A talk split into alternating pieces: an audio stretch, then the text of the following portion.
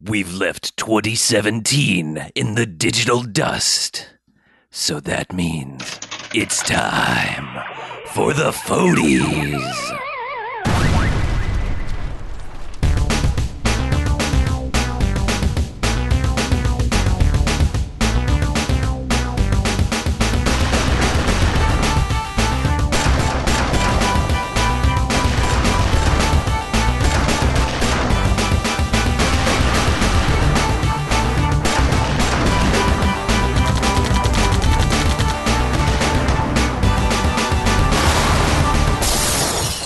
Welcome to No Quarters, episode 95. It's a motherfucking Fody podcast. It is. It's officially the Fodies. They're here. I'm Mackie. I'm BJ. I'm Chuck. And I'm Harlow. And uh, 2017, uh, as it says in our Google Doc, the year we were indifferent to games.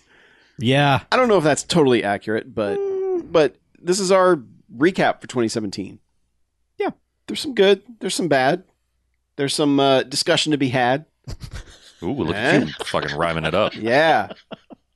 Okay. Check out my mixtape. um, Uh huh. so do you guys just want to get right into it? Yeah. Figure Yeah. just like Sure, yeah. just start Yes. cranking out categories, Yes. and then by the end we'll get to our our honorable mentions, our top however many we have. So I Uh-huh. don't even know how that's going to work because some of us didn't. top numbers. Right. Yeah, Our It- top Fodies. it's been a weird like it's usually we're all kind of like on an even like okay I played this many games and did that and this it's been like all over the place for Yeah, well, so many of us. also just not playing the same games, which is different than we usually have more like, oh, Yeah, we all played consensus this game of- and we're like, yeah, that one. hmm But yeah, Yeah. it's just it's been weird. But let's just start off with a positive one, somewhat positive. Games we played more than we probably should have. a regretful category. Yeah. Uh, I, I don't mean- know about that. I mean, It's like we uh, probably should have well, stopped listen. playing this. Diablo Yes. 3 got this category last year. Yeah. And like that's not a bad thing. no. Diablo 3 is fucking I awesome. regret nothing. Yeah, for real. okay.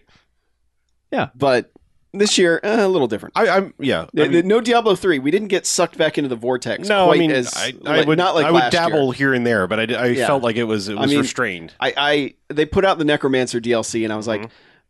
"All right, I'm playing it," and then I was like, "I can't do this." Like I just I couldn't do it right then. Well, I 300 percent did it, but yeah, Yeah. that's beside the point.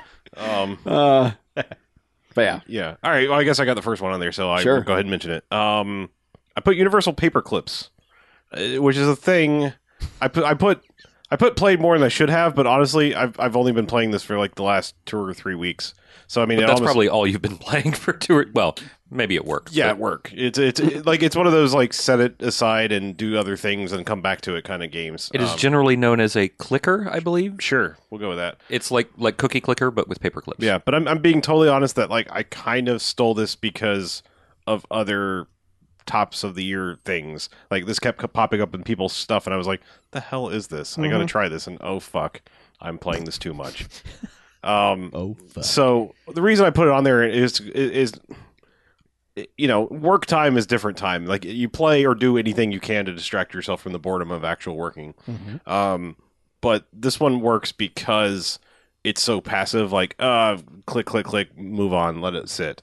And I, I put it on the play too much list because I've I've quote unquote beaten it like four times, five times maybe now. Jesus. I think Um, last time we talked last week you had beaten it once. Well, that's the thing is like once you figure out the secret of the ending, you know how to get there a whole lot faster. And it's almost Okay. like replaying it is like, uh, let me go for efficiency now, or let me try something slightly different. I noticed it does have a timer Mhm. for when you reach certain Yeah. thresholds. milestones yeah yeah um yeah. Uh, because we haven't talked about this game. It, it, is a clicker. I mean because you're ostensibly starting off just making paper clips and managing the clicking you know each mouse click being making one paper clip until you get enough money that you get auto clippers which make them for you without the clicks.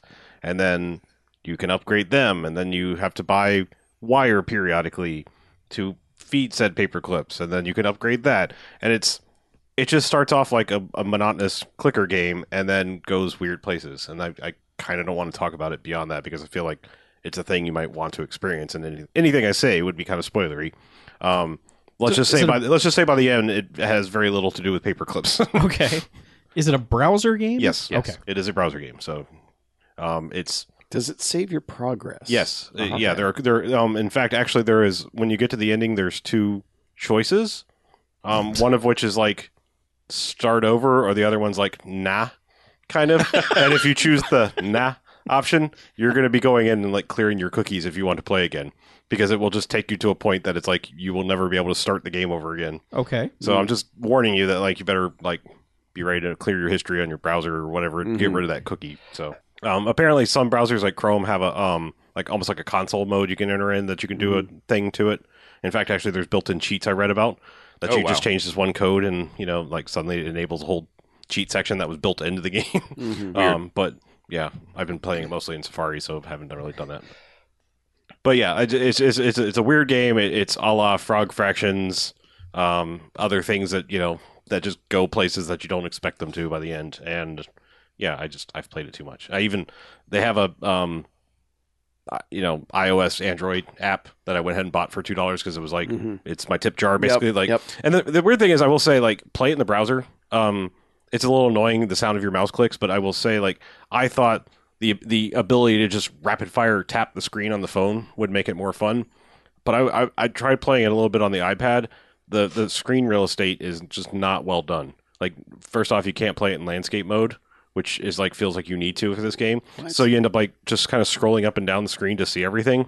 It, it's it's it's just not well made yeah. but I don't regret it because I've played, you know, I don't know, too I, much. I've played too much, and you know, two dollars is the least I can throw their way. Mhm. But yeah, it's behind the scenes. It's like it, it- it's partially done. Part of it's done by like Bennett Foddy, which I know his name will come up for other things in this episode. And there's you know several people behind it, and like Mhm. it's interesting. I played it to a point where I stopped seeing progress. Like I got fairly far. You said from what I described, I I was pretty, almost at the end. I was almost at the end. Um, but with those games, as soon as it slows down, I lose so much interest. But I did I did spend probably two days at work Yeah. well, that's the thing. Like, doing very little work and doing a whole lot of paper Yeah. clips. in in in in replays you you realize what are like the holy shit like progress just goes through the roof upgrades and you go for those first Right. because like you know in the first time you're just like what is this going to do holy shit like my production just went crazy Yeah. and then you, you know exactly that one the next time so it's like you just hit you know you save up for those things first Mhm. Yeah. Anyway Anyway, um, yeah, moving on. I guess I, Yeah. I guess I filled this out first, so these are both mine. Um, the other one I put on here is Dungeons Three. Uh, I talked a little bit about Dungeons Two and Three um, earlier in this year. Um, I put Dungeons Three on this list not because I, I regret my time spent with it, but it's one of those things that I kind of basically did exactly what I said I wasn't going to do, which was I finished the story mode and then I just started playing random skirmishes just just to keep playing the game because I just I fucking enjoy the dungeon keeper Mhm. thing. It's just it's it's like that. It scratches that Sims itch, you know, just that like you know, it's like base building slash you know home building, whatever the hell you Mhm. want to call it. It's just it's like a thing that just you know I enjoy. Like give me a blank slate and let me try slightly different things every time. Mhm. And I don't know why. I just keep going back to it periodically. So it's definitely on this list. nice. Uh, mine are mobile games. Okay. Uh, first one being Marvel Puzzle Quest, Mm-hmm. which has basically sucked me back in the same way Puzzle Quest proper did, except now you've got a collectible card aspect to it, which Oh. fucking hell, yeah. I, I just it's that game has a shocking amount of depth as far as uh, the strategies that you can use and kind of like the meta game of okay, well, this new character they released, if you play him with these other characters, that's gonna allow you to do a whole bunch of cool shit that you you know basically you create entirely new strategies for how you get through the different types of levels. But yeah it's it's still a great game and they're constantly updating it and adding story stuff and just adding new cards and you know which gives you new powers though i i am weird about the uh i guess you call it like the movification of some of the characters that are Hmm. in it because it's very like comic book based like you know it's characters that nobody but comic book geeks have ever heard of are in it but yet you know certain ones that are well established characters they're like there'll be the traditional version of Thor, and then there'll be like the the Thor Ragnarok version of Thor, and just certain characters that are like like Quicksilver. looks like Quicksilver from the comics hair wise, Mhm. but he's wearing that douchebag Eurotrash uh, tracksuit thing that he was in uh, Age of Ultron. So it's just it's that stuff. I'm like, this is a little weird, Yeah. you know. I mean, to be But- fair, they're but I can that. They're doing that in the comics though too. They're Yeah. they're they're folding the designs from the movies into the comics a lot of time. time. But it's still it's still a great game. Yeah. And uh, my other one's Pokemon Go. Still, Man, you're still playing Pokemon Go. Jen is more into it than I am, so it's kind of like, well, I guess I kind of have to kind of stay ahead of her at least. I Right. can't let her surpass me in level. But That makes sense. but yeah, and they You guys doing raids and stuff? No, we've done a few, but like when you only have two people, even if you're high level, it just you can't beat some of the legendary, you know, Yeah. super rare characters. Like you just you have to have a group of ten. And you Yeah. don't want to interact with any of those people. I don't. I didn't mind it when I did. It's just finding them. Like like you know, it's just like I'd I'd have to go on a Reddit or something and like find a, a group, which I don't want to do that. So That's smart. you know, I just don't. Yeah. But yeah, but it's still Solid like like they're up to I think the third generation stuff. So there's a whole bunch of new shit out there that you know. I still enjoy it, but I've played too much of it. I played some things I played too much Yep. of also. Uh, One of which is, I will discuss when we get there. Yeah. Um, so I was looking for things to keep me off the news section Off of the the, internet while I'm trying to fall asleep at night. And I was just like, I got to find mobile games to play. And so I saw that there was a Crazy Taxi game, and I play. It's a clicker game, and I, we've talked about it on the show before. I played that entirely too much, like just like recognizing that there was something wrong with me. The amount of time I was spending playing Mhm. that game, like every moment checking my phone and upgrading and clicking and making the numbers go up. That's literally all the thing is. Yep. It makes numbers go up and it serves you ads. And the ads Mhm. were actually making me download other games that were Trash. well, no, like the, the- same thing. Yeah, because there's like an office space clicker, which is the same thing, and it was just like I was falling down this hole, and I was just like, you know what? No, delete, get off my phone. But that was after I don't know hundreds of hours of playing that Yeah. stupid thing. I, I gotta say, like, that's why I enjoy Marvel Puzzle Quest is Mhm. because it's not. I need bigger numbers to, to be, because the numbers went up. Yeah. you know, it, it's it's not that progression at all. Yeah. Whereas all these other ones, like Crazy Taxi and all that, seem to and clickers in general seem to be, all right. I'm getting bigger numbers because it wants me to up the numbers to beat Mhm. the numbers. Yeah, I didn't. I forgot to put this on the list, but Adventure Capitalist for me. I know it's several years old, but like I discovered it this past year and was like, yeah, it sucked me in until finally I was like, nope, done. Mhm. Get this the fuck out of my face. Un- uninstall. yeah, yeah. And I ended up going back to the Microsoft Solitaire collection, which I had quit cold turkey yeah. because I was just like, what am I doing with my life? But then I was just like, this is the most, this is the calmest, It's a good non-intrusive game. It's a good solitaire game, yeah, and the ads aren't shitty. right. But they still haven't added Star Club. And no, you got to do the desktop version. Oh, really? Yeah. Oh, Yeah, okay. it, it's basically been said that That's the be on only. the- okay. Well, yeah. I've played a lot of solitaire and all of its weird, dumb variants. That Yeah. are- that suck. Like True- whoever came up with these dumb variants of solitaire can eat a dick. I, I like them, but except for Free Cell, which can eat my balls. But, um, You don't like Free Cell? No. That's okay. Nobody should like Free Cell. Yeah. Um, I I didn't know that True Achievements will tell you how long you have in that game. Mhm. 240 hours and 45 minutes for me. yeah. God damn. in a goddamn solitaire game. The fuck? Yeah, I always knew like at 1 a.m. when I'm on my Xbox playing something and I see you sign in, I'm like, ah, he's playing solitaire. I'm on my phone. Like yeah, Jen's watching like some people in Alaska building shit show, and I'm like, all right, yeah. I I, I now have the 12 month bronze challenge. Oh Jesus! So yeah, Is that log in every day for 12 months? no, it's Oh. uh, get enough in the daily challenges to get a bronze medal for 12 months, and that's over the course of them. You know, it it, Yeah. it tracks it by month. So yeah, that's when you have to be dedicated to getting. But I was just like, all right, whatever. I'm here. I've already I've come this far, man. I'm here, man. Yeah, it's like you're halfway up Everest, and you're just like, well, might as well get to the summit. Yeah, no sense I'm feeling going back. lightheaded, but shit. Yeah, yeah, Yeah, I luckily put down the mobile games in 2017 um, after, you know, Pokemon Go and Ingress and um, various other mobile games. I just like, no, I'm not doing it anymore. Mhm. I'm going to use my phone for the tweets and Reddit and Yeah. and ignoring text messages. ignoring text messages. Yes, um, I'm.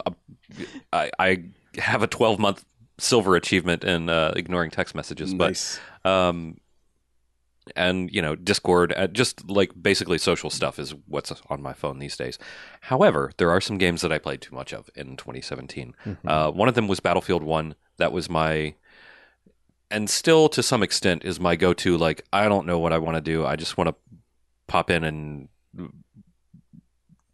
turn on my console and make some heads explode or something um, i stopped i had to stop myself looking at how many hours that i put into battlefield games now because it's getting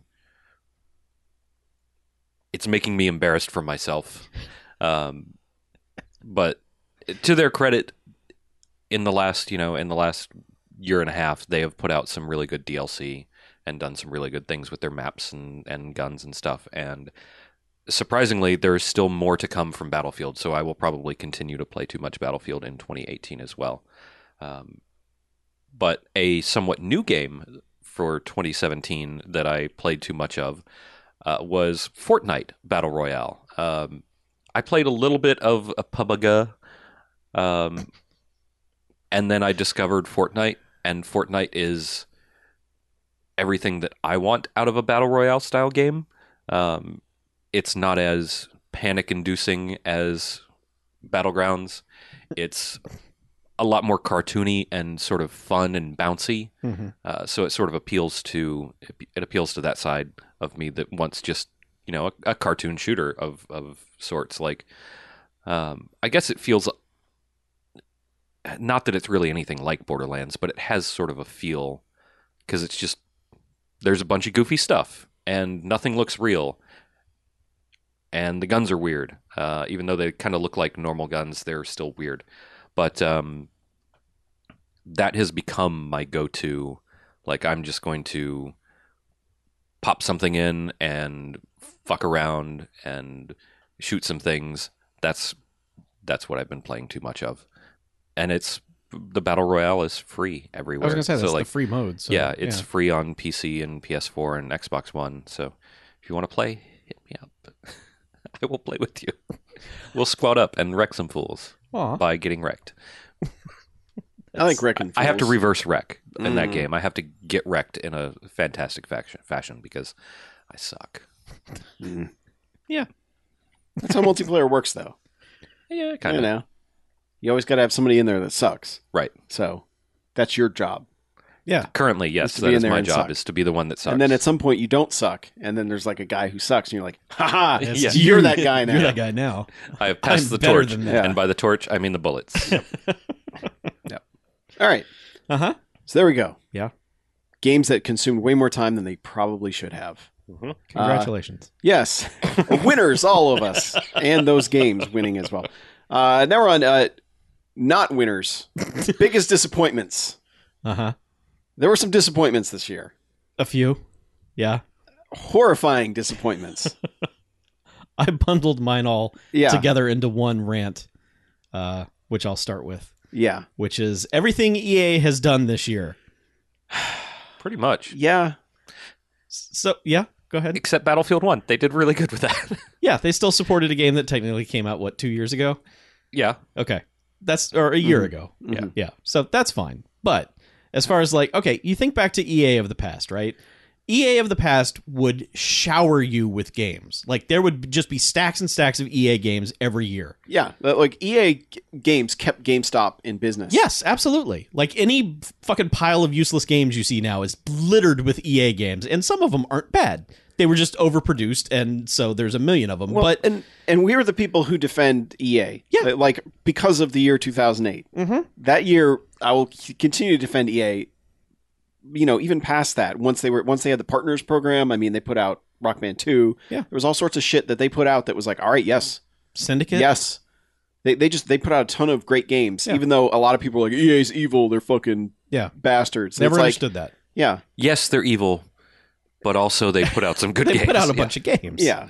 Now This year yeah. allowed those people to yeah, well Uh, yeah, I told you. yeah told you much way back when how Yeah. bad they were. now they have four games, three of which they just fucking murdered through whatever. I I, I don't even understand what that company is doing anymore. So they have like they have they have like three games and three sports games, and that's it. That's all they do every year. They didn't even have like their their mid season indie darling that was supposed to come out. That was that game like Phi or Fee that was supposed to be like that cutesy platformer music based thing. That didn't even come out this year. That was supposed to be like their Unravel or yeah whatever. And Unravel was last year. right? Yeah. yeah. So all they had was their their three sports games and their AAA games. So they released Mass Effect. They fucked Mass Effect to the point where Mass Effect is dead.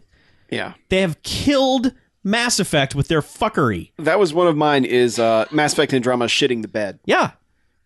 But that wasn't that wasn't Mass Effect shitting the bed. That was EA coming Yeah. in and fucking it to death. Yeah, I, I mean, with shit. yeah, it was a game that was half done in one way, Mhm. basically using procedural generation and doing the No Man's Sky thing. Yeah. And then they said, "No, let's not do that." And also, you still got to ship it at the same time. Yeah.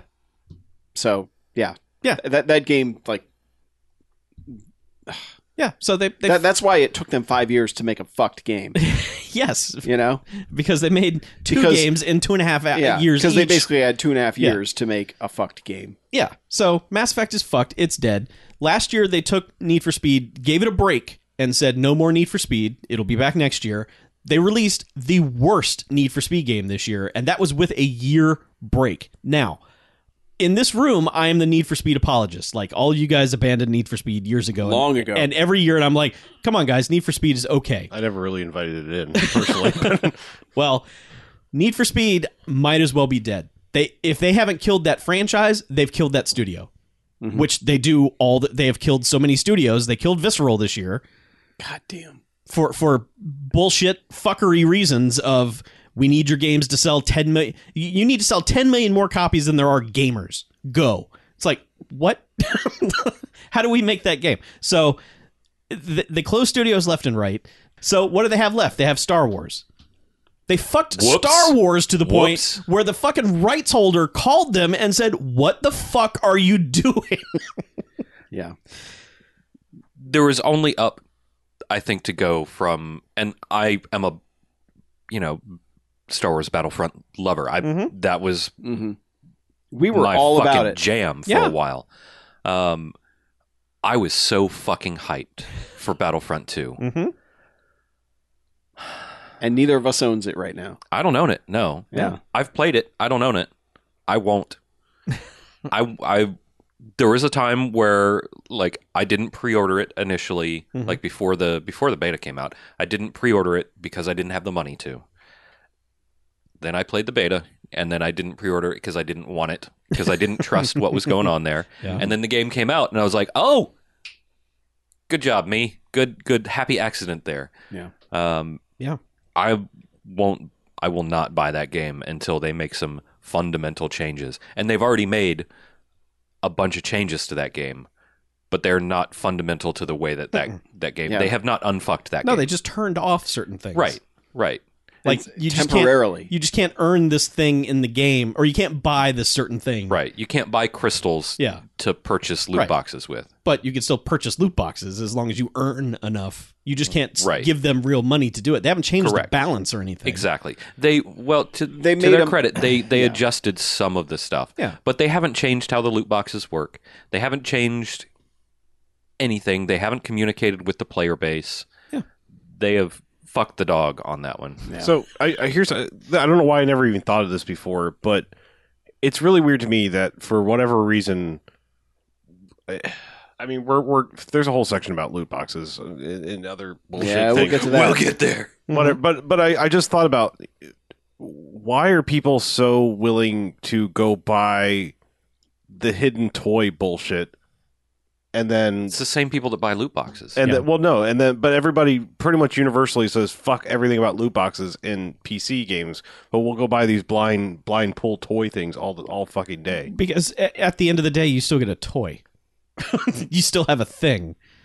But I mean, you I think get, it's- you still so- get gear. It just might not be the gear you want. I mean, people buy loot boxes. I- okay, Yeah, I mean, the same people that buy loot boxes are buying the blind blind bag toy It's shit. it's basically and also toy collectors. yeah, but it's basically the difference between that and loot boxes is like the loot boxes are built for whales to support that economy Right. Mm-hmm. because whales will just keep buying shit after Yeah. shit. And it's but what it's done is it's taken the legs out of all the people who aren't going to be buying a bunch of loot boxes. So it's like, yeah, you'll never get this. Yeah. You know, and a friend at work and I were talking about it where it used to be like if you 100% of the game, you got this sweet ass costume and you'd be running around and people would be like, where the hell did you get that? Yeah. And you got, yeah, I fucking 100%ed it. Now it's like, oh, which, which, uh, which, which DLC did you buy? Yeah.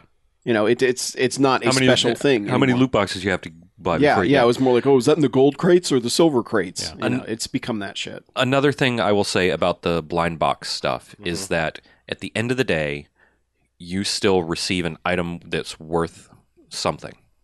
It may not be the item you want, but it's still an item that's worth something. Yeah, I suppose. I mean, not I to say a- that's not excusing them, Yeah. but at, at least there's that. when, when I was a kid buying baseball cards, that was a blind. I didn't know what I was. Yeah. But you knew you were buying baseball cards, and you opened it up, and you got baseball cards. But and at least like, I- maybe you got a Vince Coleman rookie card, and you're like, "Fuck yeah, I got a dollar," you know. But I mean, it's like, But at least like there was what ten to fifteen cards per pack. Yes. You know, mm-hmm. and Absolutely, like, but yeah. these blind box toy things, it's like it's one thing, and you open it up, it's go, oh, it's the shittiest character on whatever thing. yeah, or it's the funny, one I already have. Yeah. Funny story about that. Remember when we were in Orlando and I bought those two blind box Doctor Who things for Uh-huh. my wife for Christmas? She opened them both up. They were both the exact same thing. Yeah, that's what it, It was the Simon Pegg character from the from that season. Oh, Jesus. They were both that Really? that Wait. shitty. Like Doctor one of You Who thing. Doctor fu- uh, fu- fuck, ugh. Doctor Who blind box thing, and it was Because Simon Pegg. because all of the characters that were in it were potentially ones that she would like because it was like Captain Jack and all these things, and it was two fucking Simon Pegg things. and of course, this is two months removed from Orlando, so it's can't can't take it back. But anyway, still, I have two physical objects, and I was like, I kind of knew they were going to probably be that. So, right. but anyway, yeah, just. I, I, I, for years, I have been screaming about I don't understand EA's business model of from a million games to no games, and now I don't understand their new business model of let's take the games we are releasing and fuck them to death. I just I don't understand it. Have you seen or heard about any of the VC stuff for NBA 2K Yeah. or NBA? This guy, It's coming, it is. coming later. let's just segue into that right now. Do you want Well- to? I mean, because we got other things to list. We can jump around because that's we. Can, it's, our, go, it's our own fucking. Go ahead. But that's that's what EA's doing. Is Oh, I they're know. boiling everything down to how can we put out five games and put all of the people that buy those games I know. into And a cash ringer. Well, and except still make the same 2K, amount of money that we different did. company. But Yeah. yes, because EA's basketball game is shit, and it's not. The, oh, Are that's, they- that's right. even 2K live is not now? even an EA live, thing. Live Yeah. is their thing, and nobody cares. Yeah, Is it, it? Did they even release one? I think they did. I, this might have been the year it finally came out. oh no, they've they've it's been out before. It's it's but there was, against. there was elite There, that that came- that, was a long time ago when it was supposed to be NBA Jam All right. bundled into it. And then Oh, it that's right. Because last year's looked like a fucking cartoon Yeah. compared to 2K, Right. And everyone was like, "What? Who, who are these people?" Okay, so I mean, well, fine, we'll jump to it because it, it was brought up. Mm-hmm. But like, yeah, I I am probably, despite not giving two shits about actual basketball or sports in general, I fucking love the 2K NBA series. Mm-hmm. I really do. And this year's, fuck, man, it is just like trying to earn VC or virtual currency or whatever the fuck it actually stands for is near fucking impossible because they want you to give them money. Like it used to be play the game and you know just getting good at the game will net you more you know you're you become a higher played payer and then you get endorsements and those give you more. And then if you needed a boost you fired up the mobile game which was like a memory picker like pick two cards and if they go if they happen to be of the same amount bonus you know it was like it was just it used to be a vc fucking piñata however you wanted to go at it.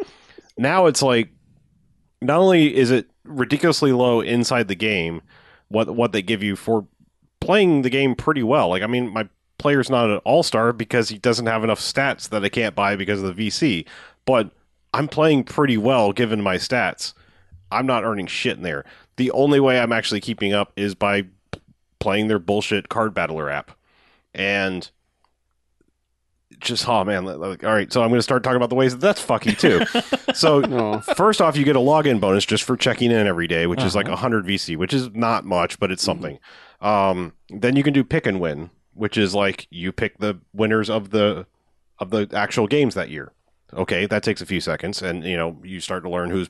Even though I don't care about uh, NBA, I know which teams win a lot because it's in my brain, and I'm going, Yeah. oh yeah, well obviously Golden State, obviously Cleveland. it's like those are those are givens, but then it's like, oh, they actually the Pelicans are better than Timberwolves, or you know, like things like that. It's just like, Yeah. and so you just go through that and come back the next day, and it's like, yep, I got five out of seven right.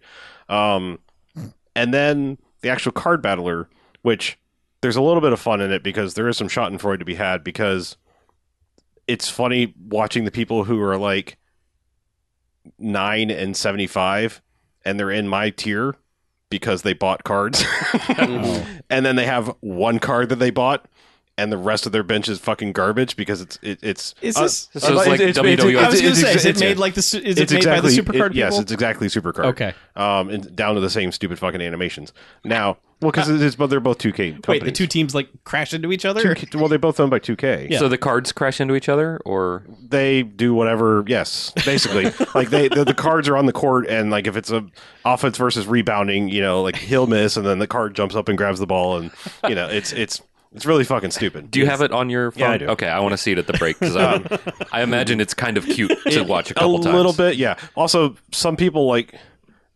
certain players i don't know who they are but certain players should be calling 2k and being like how the f- why the fuck did you use that picture for my card because there's a couple that are just like the stupidest fucking expression on these people's face uh, anyway but so and you can play what you get 50 50 vc per game and you can earn 500 a day so what's that's 10 you have to 10, play 10 games to get the max amount um, which is it doesn't take that long. I, you know, so I usually do it. Here's the bullshit thing about it: most games, you know, th- there's a daily timer built in. Like, okay, we'll check back tomorrow. You know, you know, in three more hours, and Right. the timer ticks over. Your t- clock for playing the t- 24 hours before you can earn it again is based on when you start the fucking game for the day. So if you forget and it's like, oh, I didn't start till five o'clock today. I've got to wait till after five o'clock tomorrow. Right. It's it's not a, a set timer. It's when you start your first game of the day. Mhm. So if you forget you know, each day, you can basically eventually lose a day because you forgot too Yeah. long, and it's like, well, I'm not staying up till midnight to play this day. It's just it's like every fucking bullshit choice they could make, they made. You know. Yeah. And uh, and it's still like I'll I'll fuck around for a week, go back to the game, and it's like, yep, I bought two stats. like a two point increases on the stats for like a whole fucking week of checking into the app. It's just, god damn it, it pisses me off Yeah, because so the game, re- rebounds went from 62 to 64. right? Exactly, yeah. But it pisses me off because the gameplay is good. Like the game itself is good. It's just everything trying to progress in it is that fucking bullshit. It's basically they've taken a sixty dollar game and made the free to play model pretty much. Yep. the same, like, not changing the Yeah, free to play mhm, model yeah. at all. It's- Basically, it's being $60 like, free we to play have to get games our now. we have to get our sixty dollars out of this, And then plus we have to get our other sixty dollars out of this. And then what's even grosser is like all throughout the game, there's a big thing. Like I didn't even understand what the fuck it meant until like I was in the game for a little bit, and most of your loading screens are taken up by two, the 2K TV, which is actually cool that they film original content and it's like it streams while games are loading and shit like that. Mhm. That's actually a cool idea if you're into actual basketball because they interview players and blah blah blah. Right. The hot lady interviews people and whatever. Yeah. Um, but like, I didn't even understand what it meant. But like, all throughout the game, it, it like there's these things that come up like road to 99, road to 99. I'm like, what the fuck does that mean?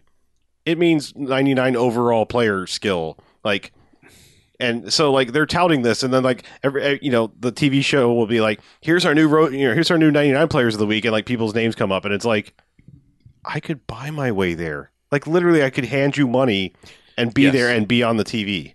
Like you know, see my name in lights by handing you a pile of money. Like that's fucking gross. hmm Yeah.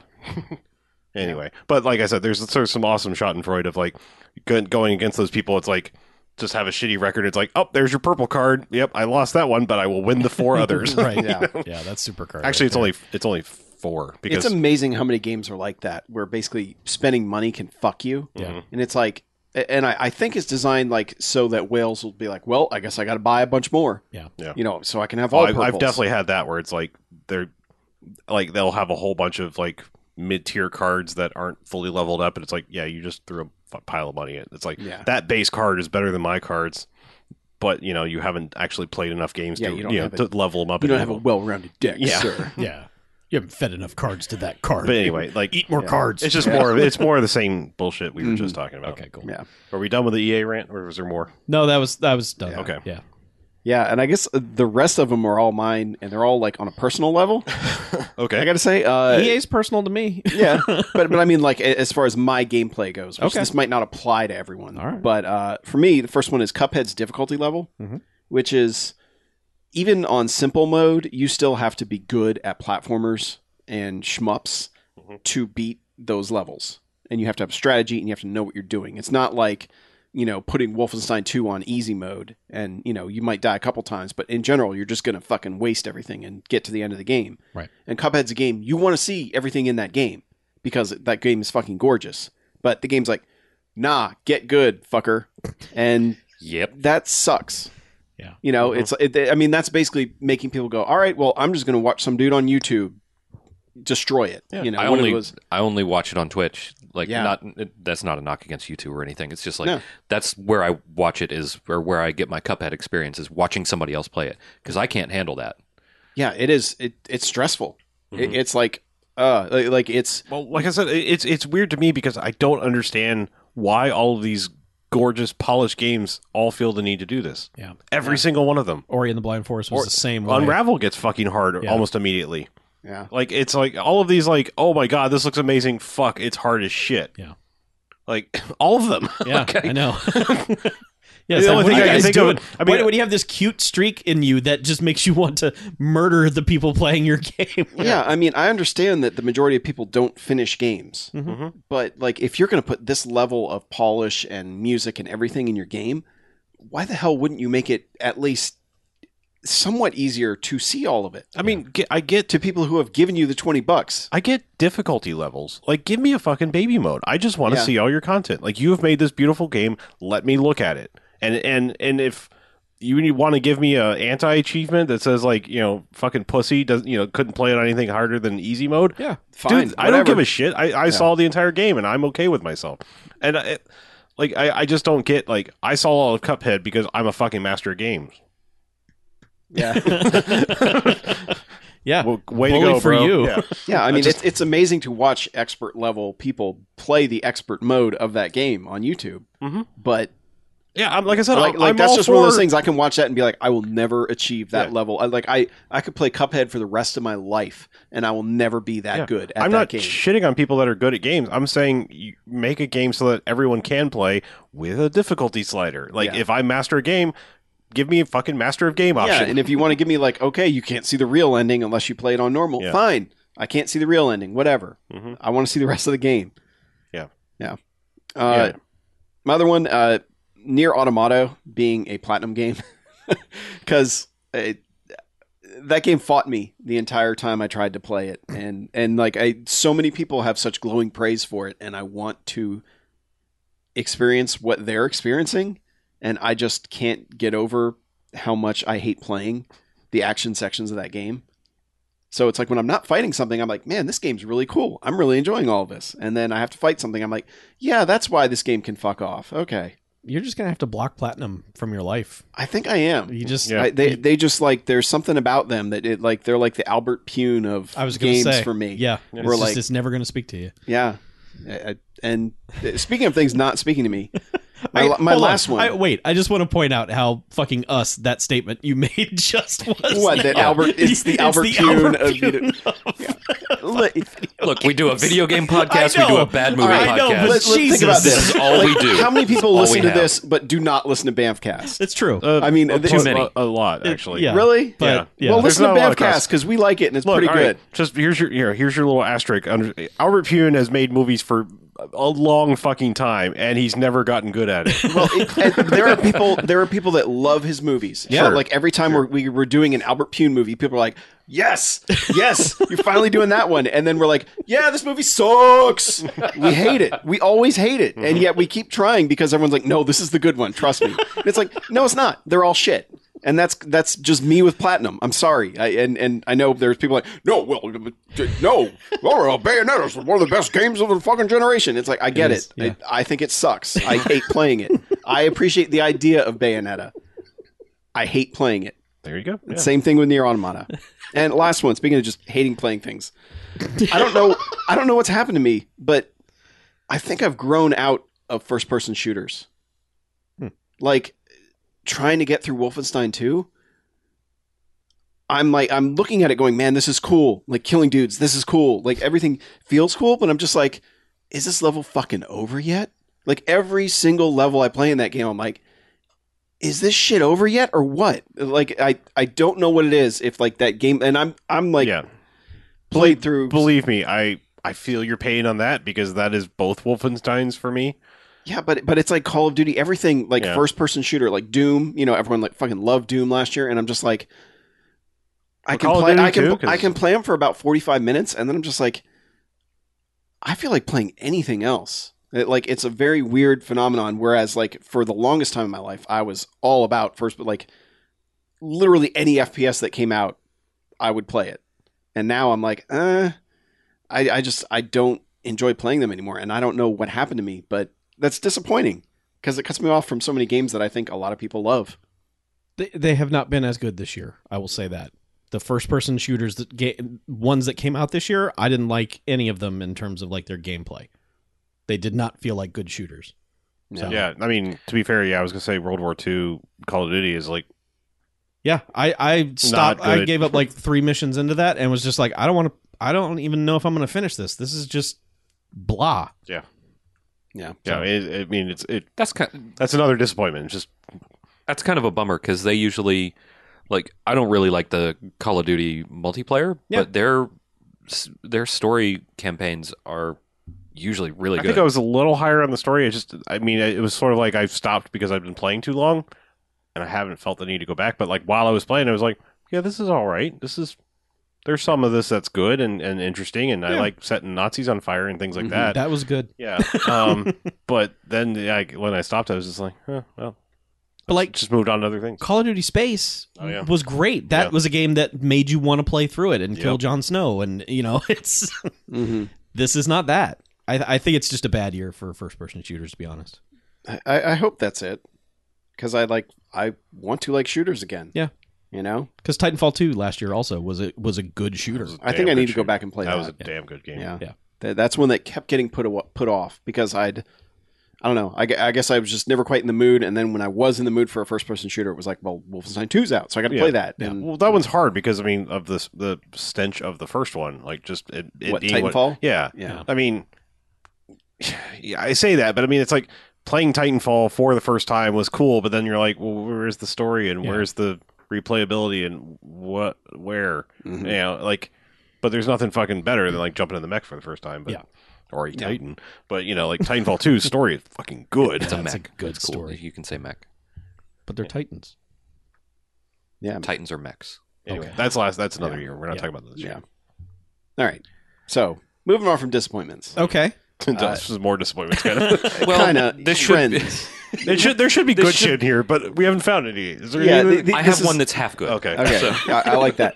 Uh, 2017 trends, Mhm. just stuff like you know. No, Yeah. When we get into our discussing of stuff on the episodes, it's usually focused on the specific game Mhm, and possibly mechanics. of it. We don't we don't tend to go out in the broader view. This is kind of where we can do that, where we have the the Yeah. the we can look back on an entire year. This is our And polygon segment here. Kind of, but I mean, it's not like these are like hot takes or anything. This is like Sure. this is stuff we've had a year to digest. Mhm. So hopefully we can talk about it more intelligently than we probably will. But you know, uh, first one up. Who who put this in? The- I did. The oh, okay. Well, that's a start Yeah. for something more intelligent. Go ahead, Chuck. Uh, so I, I describe what this is. the universal corporatization of games, and yeah, I think I well, know what you mean. What I mean by this is EA. well, for yes, but everybody. This to me, for the first year, f- for the first time, felt like the year where all of the gross tentacles of marketing and PR and fucking outside companies with graphs and charts to come in to tell people how to maximize your fucking Mhm. everything about any part of any game ever. It seems like this year is the first year where all games are just this homogenized bullshit, corporate, churned out. It, Yeah. It, it just doesn't feel like there's a vision in anything this year. It doesn't, and I'm, I'm leaving out a ton of indie games. I realize that. But in terms of like AAA games, and I know it's dwindling, and I know we're down to like six of them a year, and I I understand that, but it doesn't feel like there's any kind of vision or there's there's no one who is like we got to tell this story, we got to share this experience, we got to do this thing. You mean in in Yeah. AAA? Yes, in, yeah, in the nobody big, with in a huge budget gets to do yeah that in the big business of games all of it has become this this weird hodgepodge of ideas that get thrown out halfway through and then they're forced to start over with half the time and half the money and I, I note and I didn't do this on purpose, but like my top three games of the year are all games that are completely sheltered from multiplayer hooks and other bullshit that it that would encroach into their their experience, I guess.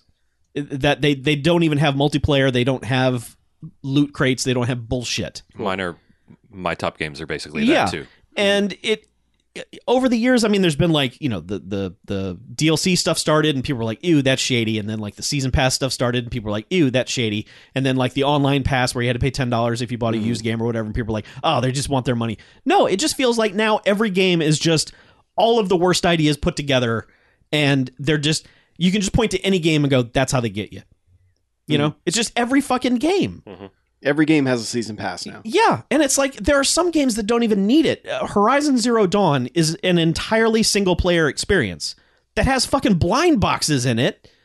There's no way to give this game money, but one of the rewards are these tiered boxes that you don't know what's in, and you open them and you get random shit out of them.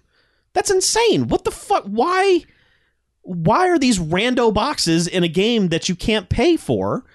and they're treated like this slot machine when you open them up and you go oh i got a i got a plus 15 fire and a, you know it's dumb It's weird. That's sort of a at least in HC, HZD. Um,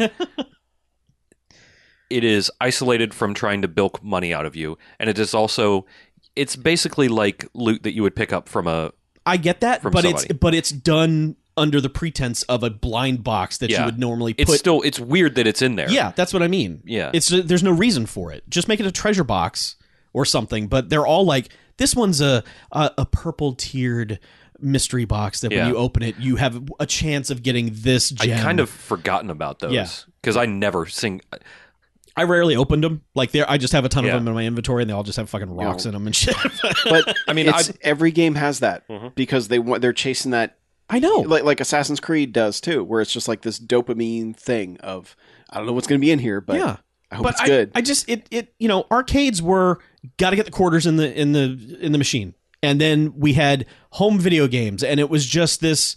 Oh my god! It's just stories and and playgrounds and things and everything, and now it's it's become like this weird marketing blitz of just we've got to bilk everyone out of everything. Just get it, get it, get it, get it, get it. yeah, I think that's the problem. Is it feels like everything's being strip mined, and they're not hiding it anymore. Yeah. it's not like it's not like oh well this mechanic works, but I I don't mind it. Mhm. Now it's like no, this mechanic's in here because pay up Yeah. because it's fucker. a thing that goes in games. Yeah. yeah. and it's just it's it's just for for a while we were having the argument of our games art and now we're moving into no they're business That's, Well, and, I, yeah. and, the and problem- again i understand that's where the indie games come in well. I I, I want to support your point and then and then drop a counterpoint if I Okay. will, um, or if I may.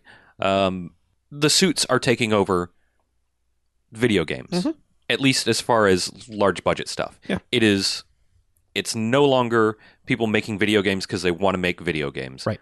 At least on a higher level, like Mhm. on a board level or a or a C-suite level. Um, it is people making video games to make money. The same way movie studios are making movies to make money instead of making movies to make art.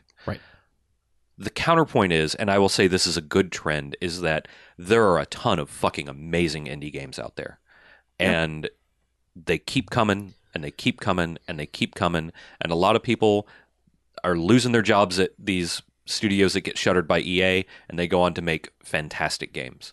My, Um, my only problem with that, and it's not against the indie games or anything like that. However, because everything is either AAA or indie game, all the indie games are the same to me in terms of like attention that they get or where they came from or what they are.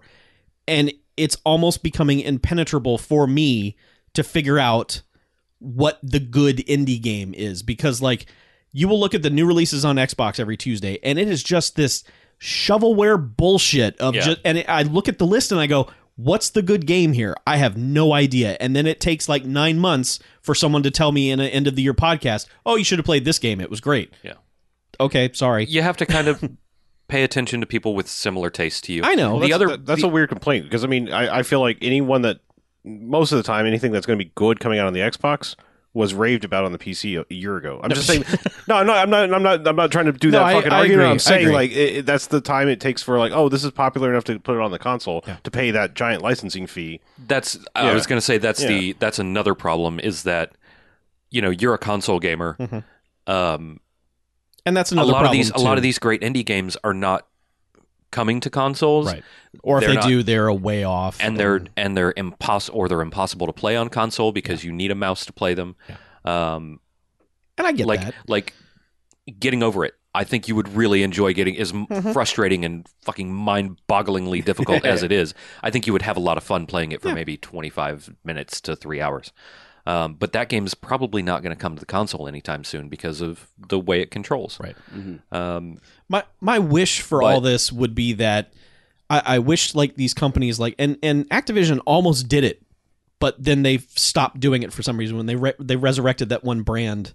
Um, when they uh they put out uh Geometry Wars three and something else and they whatever brand they had sheltered had they re it was supposed to be like this smaller game division Yeah. um, is if like if you could just have a publisher like if ea just pledged to publish six indie games a year that they were really behind but the pledge was we're not going to touch your fucking game. We're just going to put it out because we believe Like in it. EA partners. yeah was. something like that. And you just have it so that it just gets that extra layer of publicity to where it, it just it pushes through the noise a little harder.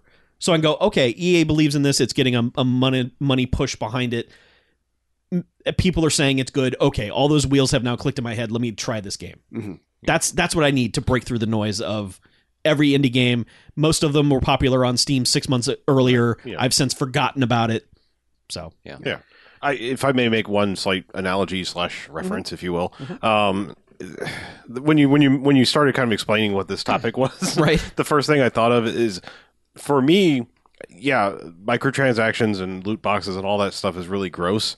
I, I think to me, what's even grosser eh, that's happening in games, and and it's not necessarily yielding bad results yet, but it's it's the oh that's popular, do that because that's so corporate. That is so fucking bullshit. That's that's so like low, you know, lowest common denominator Hollywood of like, oh, they're making a volcano movie. We got to make our own volcano movie. Right. You know that that kind of bullshit. And all I could think of is like, you know.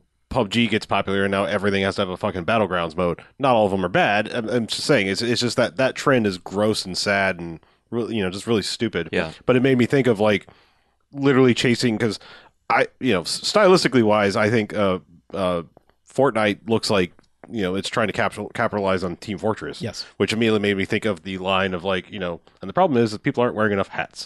right. yeah, it's- which is literally the fucking corporate boardroom meeting in, of meaning of life or the beginning thing. You know, it's just like like that kind of like we don't really understand what the fuck we're talking about, and you know our analysts came Yeah. up with this.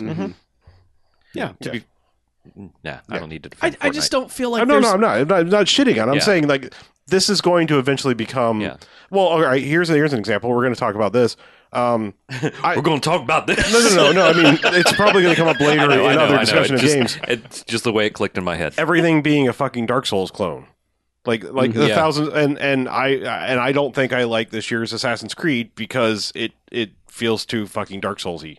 in its wanted to be control scheme, and it's Yeah. not good. The combat that I saw from you today, Yeah. I was like, that looks Yeah, man, that looks like a Dark Souls move set. Like, Yep. Yep. It is. yeah, yeah. So I mean, it's just like that that fucking the wrong end of the Me Too thing that every Yeah. you know, it's, It's just like like, it's fucking gross. Learning all the l- wrong lessons Yeah. from stuff, Yeah. I think, is Yeah. is the corporate way. Yeah. I just I don't get the feeling anymore that you just have like this this bunker somewhere where there are a bunch of just sweaty people just we care so much about this thing and we're just going to hunker down and make it Well- because now every 2 days Jimmy from from corporate shows up and is like what are you crazy kids doing in here nah cut that that's garbage nah my mom wouldn't like that nah the kids aren't going to like that and it's just like see kids you know it's the, just the like visceral thing. The visceral. I mean, we didn't even know they were working on it, and like the screenshots they showed looked like they were making a fucking amazing Star Wars game, and they're like, "No, single player game's dead. No, uh, uh you're cl- on closed."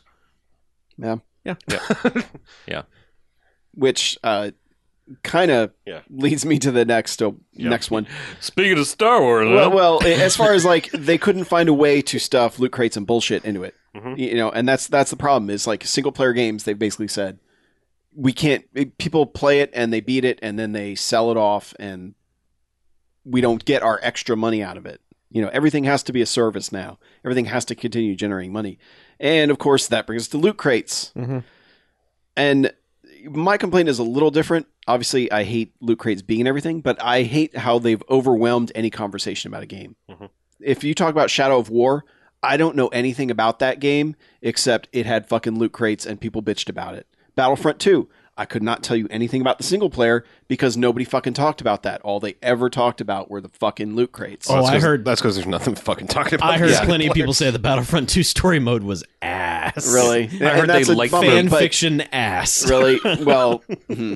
anyway uh that's, that's star wars nowadays but um but just the fact that like that's all you hear about now loot crates unlike when pubg even like debated putting them in suddenly it was everybody yeah, lost their shit Well, but they're they're there. They were just saying they might be able to buy know. them I instead know, of turning but them but I remember Yeah. Assassin's Creed Origins when it came out. All it was like, oh, it got fucking loot boxes in it, and it's like, I hate to say it, but get used to it. Like the only way they're going away is if people aren't paying money for them, and sadly, or if the you know outrage wave can take them out somehow. yeah, I mean, it worked with Battlefront too, but Not yet. it only kind of worked. Here, Yeah. Here's the thing, though, about and and I am not as angry about loot crates as a lot of people are. I think they are bad for games. Uh, But let me just let me just give you this Need for Speed analogy for their loot crate system, which is there are three different currencies in Need for Speed. Uh, in order to get items, there's a timer for the store that you have to drive to in the game that changes inventory every 20 minutes. Mhm. Every 20 minutes which is fucking weird. And then, like, if you need something to progress to the next race, you have to do this weird slot machine roulette wheel. Pick a number, pick a part, hope you get it. But you just spent two Need for Speed points, and now you need to buy twenty EA points to refill your your Need for Speed points because you've run out of you know, black box points or or mm. Ghost Games It's points or whatever. shell game. It's, gross. yes, it's fucking nonsense. I looked at it and was just like, I don't. It's a way to obfuscate like the transaction. Sure, I, I I get it, but like, and then you go to the next screen where it's like it literally has the best value. Pay fifty dollars and we'll give you all the points you want. Just do that. This this nonsense in the middle of it is just bullshit. It it's it's confusing bullshit, and I just stopped playing it because I was like, I don't know which level part I need to hope to get to spin the wheel to get.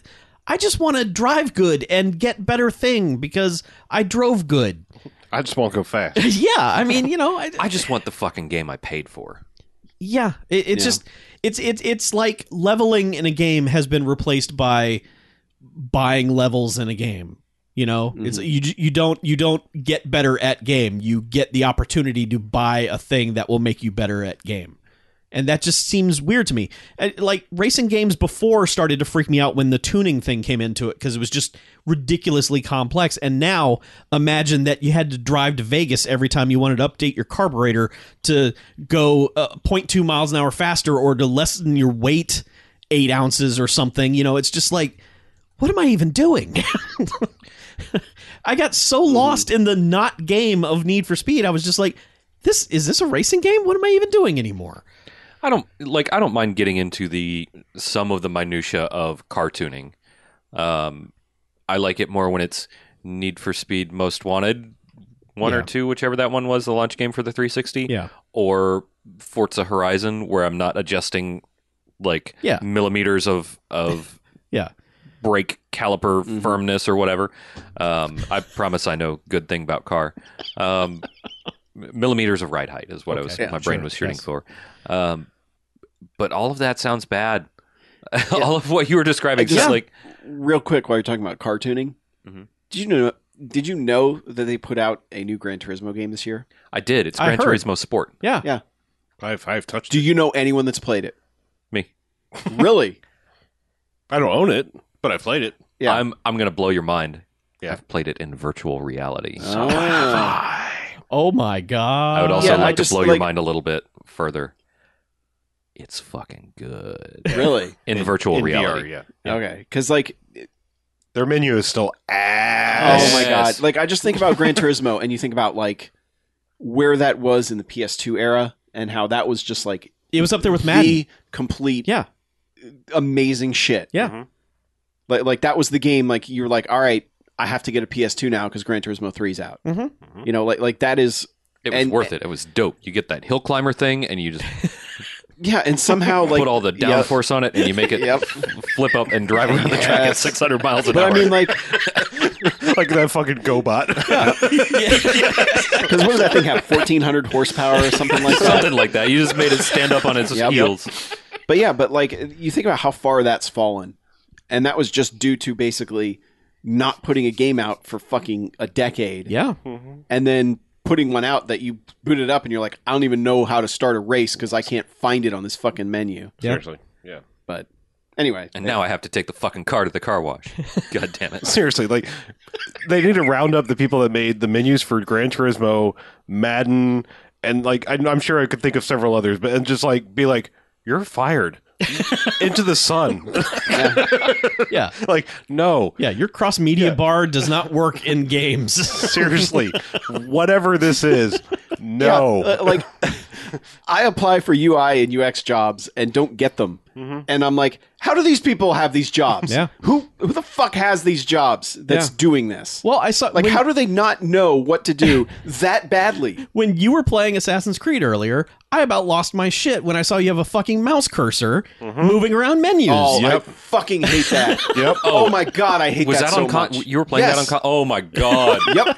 It's fucking Oh, idiotic. who else does that? Oh, motherfucking Destiny. Yeah. Stupidest shit in the world. That is one of the top five things that made me Oh, wait, throw that's in the console. That's in the console version of Yes. Oh, Destiny Two or just for Death First one The for first sure. one at least. Oh. Probably the second one because it just doesn't look I, like they I- changed I, played a whole them lot. both on the PC, I think. So I It's just assumed in it was yeah.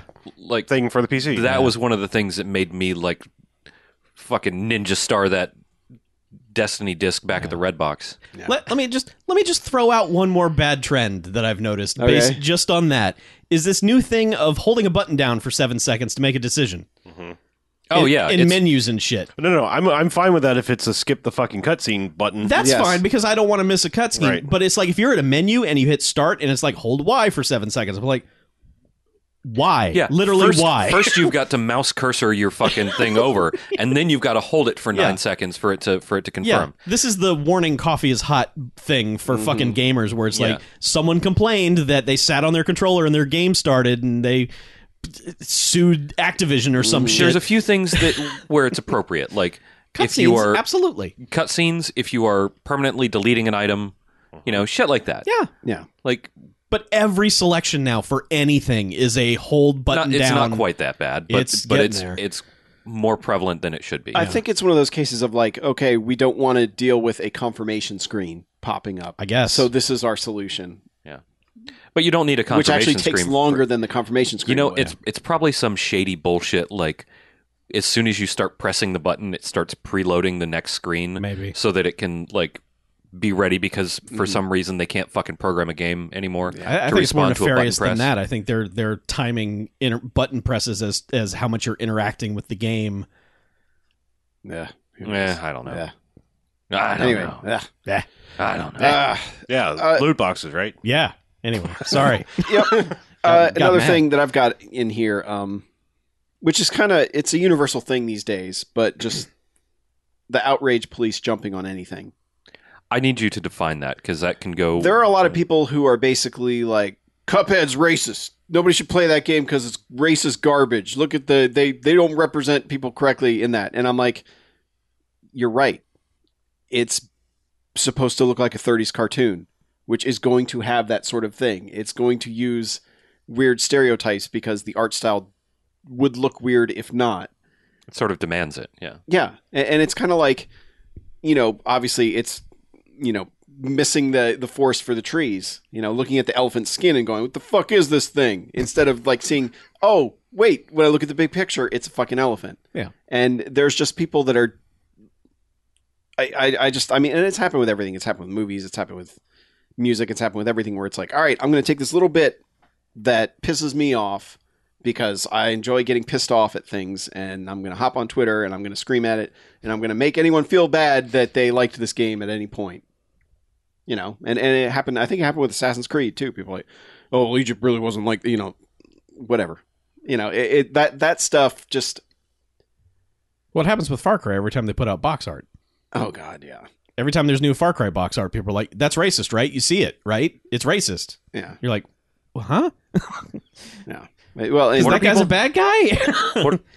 well, in Far Cry now, like they're in that weird position of some people are like they went too far, and then there's other people like, no, man, they should have gone fucking further. yeah. You know, so they're kind of stuck between a rock and a hard place now because it's not going to be the satisfying thing that I think, ever, like we think it's going to be. Mhm. And the people that are going to be super pissed off it about it, well, yeah, but but the thing is also that like the way they've the ways in which they've toned it down are Mm-hmm. not going to appease the people who are already pissed off at it.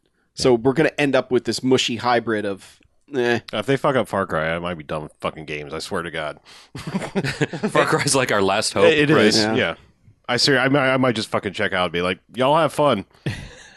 yeah, it'd be tough. There's but- still plenty of games out there. But yeah, but I, I think it's the same way with loot crates, where like Assassin's Creed, the crates absolutely do not matter. Mhm. You find so much shit over the course of that game, like anything that you could give them real world money for does not matter in any way whatsoever. Yeah. But there were still a bunch of people like, goddamn loot crates, fuck Assassin's Creed, I'm never playing this game. And it's like, they don't matter. Just like Shadow of War, you you said Harlow that you never bought anything. You never I- had to, and you played the shit out of that game. I mean, I've, I, I honestly, when I get in a new area, I take, I because I never spend the whatever dumb currency in the game is. Mm-hmm. That when I go to a new area now, I just go and open up the follower loot crates or whatever the fuck they are, and just because as soon as you um, start killing captains, you you get these guys out of the crates that you could. Same, you could get the same thing by recruiting the captain, but like they tend to be better quality right out of the gate, and you can just be like assign, assign, assign, assign, assign, assign, assign, and just fill up an area like immediately Mhm. with like people that having to go fight every fucking thing. That's the only thing I've like used it for. Yeah. because it's just like it's way easier to go click, hold, confirm, open. now go be in that empty spot over there. Yeah. it's it's faster than going hunting him down and subjugating him. Mhm. But yeah, I mean, but like cr- like item wise, fuck that. Like, there's no reason. Like, you pick up so much shit in that game. Yeah. and I s- and I figured I feel like so many games are that way where like the loot crate exists only to tempt people with like no self control whatsoever. Yeah. Well, I mean, I- just I feel like it, it, the outrage on that especially has been just ludicrous. I mean, like Loot loot loot loot Icarus. Yeah. Um, because like people just, like I will never touch Overwatch because of those loot crates. They don't fucking matter. Like They're all cosmetic. They're cosmetic. shit. literally a shiny thing that happens Yeah. after you're like, I I got a new level, shine. Yeah, like like yeah. If I ever played that game, all I'd want is that Evel Knievel outfit for Yeah. whoever, and, and I'd be like, all right, I'm just gonna keep buying that one until I get it. But does it change the game? No, I don't even see what my character looks like yeah, yeah, in game. You know, like yeah. It's just for loading screens and shit. Yeah, Mhm. That's it. And that's and all. play the game. Yeah. Hmm? And play the game.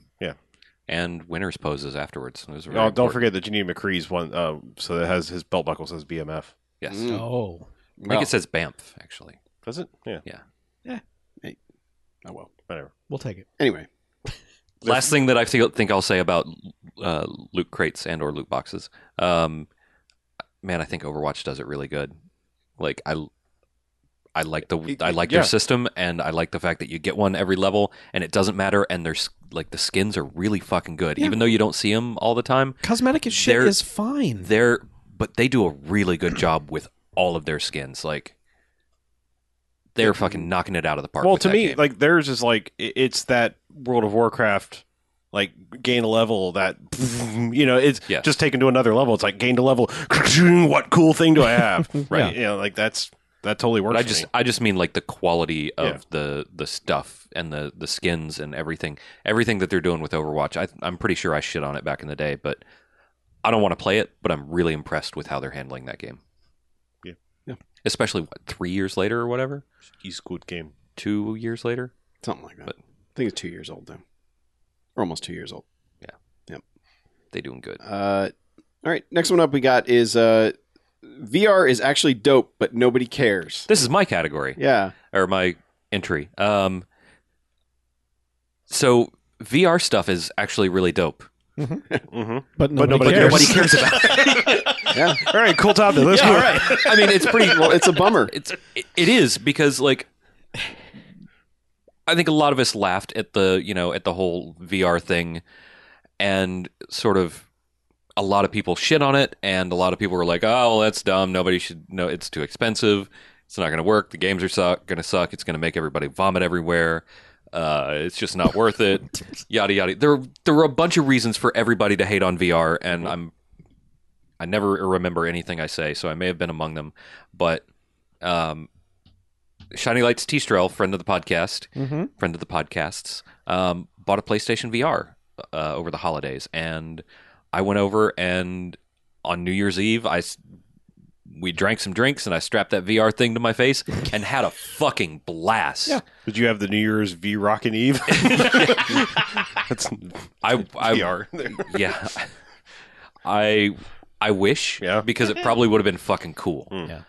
Um, we played like the PlayStation Toy Room games Mhm. for hours, and those are just free bullshit that comes with the console. Like they're already there. You just have to plug in the the VR thing to make them work. It's fucking awesome. Mhm. Uh, there's a little bit of jank, but they're tons of fun. And then, and then, and then we fired up um, Gran Turismo Sport. Mhm. And at first, because the menus in Gran Turismo are so fucking abysmal, we didn't really find the VR section. Yeah. So I just played in like huge TV vision and, you know, played from inside the car. And I'm like, well, this is kind of cool, I guess. But uh, let me fuck around with the menus and see if I can find anything else. And I found, after 10 minutes of looking through the menus, found the VR section of Gran Turismo Sport. And holy fucking shit. it is amazing. Mhm. Like, that's the demo that should be there. Like, I haven't even played the, the Star Wars Battlefront Rogue One X Wing Squadron thing. We played Gran Turismo Sport. That experience is transforming in video games. You're sitting in the car, everything looks great, everything runs really well. You get all the sense of speed and movement. Um, your depth perception is perfect. Like I was doing sick ass drifts within seconds of starting, uh, you know, starting up the uh, starting up a race because you can f- you get so much visual information that you're able to sort of control you know control the car a lot better. I'm very close to being sold on a PlayStation VR. I just have to find out what else is out there. I can I tell have- you one I have to do the research to find out what else is out there. Don't buy Skyrim VR. Did you try that? No, I didn't. Fuck, that looks like ass. Does it? Holy shit, that looks awful. Hmm. Like That's I, I can't. I cannot believe that Bethesda fucked that one up so much. Like the the screen dooring on that is Is it really bad? oh my god. Like I I sat in I had a similar experience. Like so we sat with the playroom for like an hour and then I jumped in uh, GT Sport and played like several races in a row just yelling my damn head off as I'm drifting around corners at 90 miles an hour. And then It is. It's fucking exciting. I and I mean never I'm taking exciting. Like like never taking the headset off. Like, or Yeah. I think I took it off briefly while we were switching games, and then I put it back on for Skyrim, and within three minutes, I was like, I feel sick. I have to take this off. That's how bad, like motion jank it was, and I wasn't even like. I, no, actually, I was doing the one to one motion, but that, I was sitting down. That that really only affects me. Like like the I'm pushing forward and my head is moving forward doesn't feel right, or if you turn wrong and you're still going forward, like that that will immediately make you sick. But like sitting down, it was literally just the quality of the graphics looks like ass. Yeah. Well, they're part of the. I think part of the problem is that they have to render so much stuff so far out in 360 Mhm. that there's not a whole lot left Yeah. over. I mean, I I wish they I, I I wonder if they have a demo of the Fallout 4 cuz that's the other weird thing is like they're doing that weird fragmentation thing like Skyrim VR is only on the PS4. I think Fallout 4 VR is only on the PC. And it's like you have fucking a platform like put it on all of them, you know, like Yeah. that's that's what's going to kill fucking VR is if they fucking keep fragmenting this shit cuz like apparently the uh Stern pinball thing that's been relegated. It's in the Oculus store, but it's only for the Gear VR. For Christ's sake. Weird. Yeah, and it's, it, apparently it's finally coming to the actual Oculus, like the thing people actually have, not Oh, the fucking cell phone thing. Uh, But like you know, but again, that's that bullshit studio that can't Mm-hmm. do anything right, but except for make pinball tables. Mm-hmm. Um, Yeah. but like Bethesda, what the fuck? Like, I mean, I need to try a demo because I know my PC can handle Fallout 4 and then some. But like, if it Yeah, I could If run it- two Fallout. well, I'm just saying, like, you know, that's an old. I mean, it's a semi-new, but feels like an old game.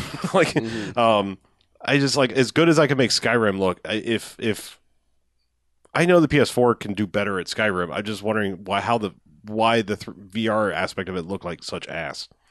Like it looked like I mean, it just looked like it was sub 720p, screen dooring out like a motherfucker. It was just shitty, just super shitty. Get here. I think it's just because it's got to render so much of that stuff.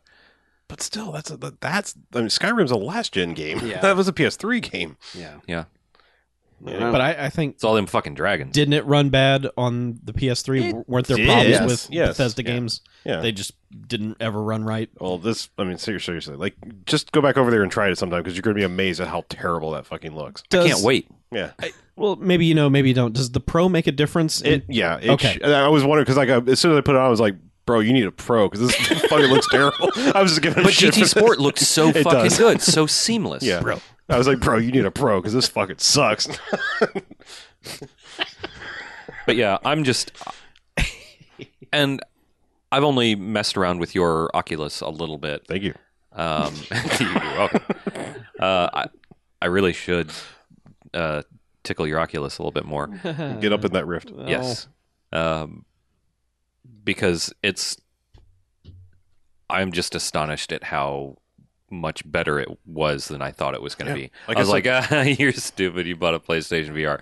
All right, let's fire it up." And ten minutes later, just giggling like a fucking moron. And also, I was pleasantly surprised because the I'm telling you right now, for the most part, these store demo things, fuck them because they will not be the experience you're going to have at home. Because I tried that PSVR at, at a Best Buy with like you know when they were making the push for those.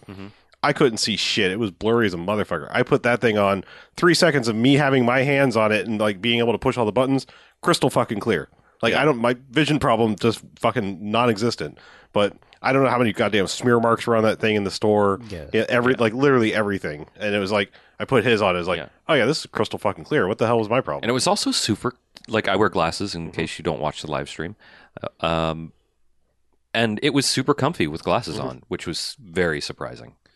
Yeah. But I mean, again, like when I did the Oculus thing in the store, the visuals were all right. Like I could get it in focus because of the little knobby thing, you know, whatever. Mhm. But like what sold me was those fucking touch controllers. Yeah, Like that. the- those touch controllers are dope. Yeah. Um, but yeah, VR is fucking sweet as shit, and nobody yeah. Nobody nobody cares. cares. Yeah, they're practically trying to give away the Oculus, or they were right Yeah. before Christmas. Jesus. Well, yeah. Also, the PlayStation VRs were were apparently on sale like a motherfucker too. So I should have gotten one. Yeah. Yeah. well, I mean, they dropped. They dropped the fucking. I mean, wanted like- to buy one last year because of the uh, Rogue One, Mhm. the Battlefront Mhm. Rogue One thing, but you know, cash money problems. But yeah, All right, uh, last one we got here is uh, one I added called the braiding of video games.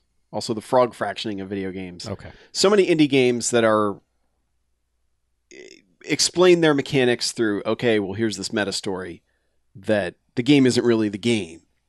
The game is what's going on outside the game.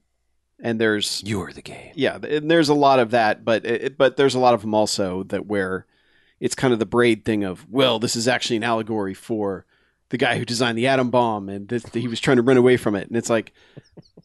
I, I still that one about braid. I'm like, how the fuck did anyone figure this out? Mhm. Like y- that game was so obtuse about it. But a lot of games now are a lot more. They figured out how to tell that type of story by the end of it, and to explain. Okay, well, you know, here's here's why these mechanics are this way. And I just I enjoy that a lot of indies are reaching that point where they can tell their stories that way and making you know the controls and the way you interact with the game a part of how the story is told and why the story is being told that way which is you know what games need to be doing if we want to actually be able to consider them art at some point where it's you can't tell this story in any other medium Yeah. Well, I mean, are you saying this is a bad trend? no i'm This not is- saying it's bad Oh, i'm okay, just saying just- it's, just as it's a I was trend we- confused something too i'm because all of our noticing other more and trends are more bad. Well, I, I was Yeah. just curious because I mean, it sounded it sounded like you were negative on it, but no to no. me, like these these appear to be one thing, but they're actually something else. Are to me, they're they're they're just systematic of the of the what we were just talking about, how the samesies of everything in games is like. Well, we'll make it look like this, but it's actually this. It's Mhm. just it to me is it's like a subversive. You know, that is the very nature of art. Like Mhm. it's fucking subversive because it you know universal paperclips it looks like a dumbass browser clicker and then you're like oh no there's more going on here and then Mhm. oh no there's a lot more going on here and then oh i've wasted nine hours of my life but you know, hooray yeah. well i mean that one works because it, it still is the thing but it's it just gets deeper and deeper and weirder and weirder Yeah, and, and I, I figure the pendulum is going to swing back soon, where it's just like Sure. the indie games are just like, no man, this is it's just a game. Yeah. you know, sure there's no there's no deeper story Well, I here. mean, it's technically, just a Por- game. Portal's on that list. I mean, it never stops Yeah. being a puzzle game. It's just you you're following the story. It's like no, there's there's a lot more to this. Mhm. You know, So, Yeah. do we want to take a break, or do we want to talk about the best pre 2017 games we played in 2017? Let's take a break okay. All right. before that. Before So, we, so I just gave people a teaser, is what Yeah. you're saying. yeah, Yeah. That's what we in the biz call a teaser. right. The I, just- I feel like. I've, I've got a lot in that category, so I want to. I want to take a little a little breather real right. quick, and then Well, then let's take a break.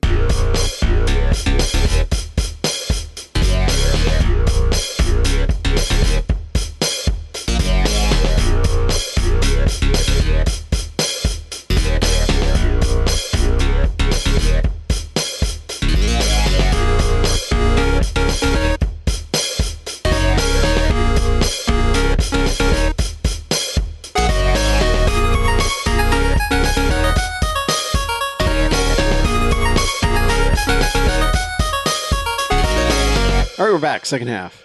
Hey. Still, hey, still a motherfucking Fody podcast. it still is. Yeah. And uh, we're going to bring the positive now. Okay. Yeah. We were a little down in the first half, so we're bringing it back up. Uh, starting off with the best pre 2017 game that we played in 2017. Right. These are, they can't be Fodies because they didn't come out this year. No. Delicious But leftovers. we still like the shit out of them. Yeah, they may have been Fodies in a previous year Yes. had we played them in their proper year. Yes. but you know what? Nobody does that. Nah. Everybody plays old games. Right. Because you get them cheap, yes. right? exactly. yeah. Totes. Uh, I've got two. They'll be real quick. Uh, All right. One is Late Shift, which is that UK made interactive movie that I've talked about on the podcast, Yeah. which is literally just an interactive movie. It's just a really good one of those and made me think that that genre could be something. Mhm. So I, I really enjoyed my time with it. And uh, I, you know, another thing that I did this year was force myself to play through Alien Isolation. So you beat the entire game. I did, yes. Forced, I just was like, I will not let this game be better than me. I want to see all the alien things that this game does. I'm going to assume you had to put it on baby mode. of course, I did. That's I need to do that as Yeah. well. and even still, that fucking alien will just haunt you the whole time. Like it Yeah. never leaves you alone. It's real irritating. But eventually, you start to figure out the sound effects, and you realize what is the shi the ship creaking and what is the alien. Mhm. and then you're you're good to go to just run around wherever you want. And then once you get the flamethrower, holy shit, it just doesn't matter. Alien comes at you, you just go blap, and the thing goes ah. So you gangsta style Yeah, it. You exactly. Blop, blop. Alien Isolation. Blap.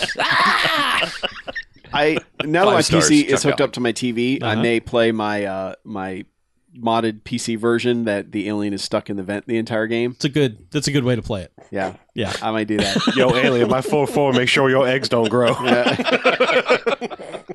Yeah. There's there's some real neat stuff in that game, and I was glad I played it. But it's also it's padded as fuck. Like there should be a third of that game just lopped out of it. yeah, So, but still, glad I played it. It was really really solid. Once I really dedicated myself to not quitting on it. So okay. Well, good.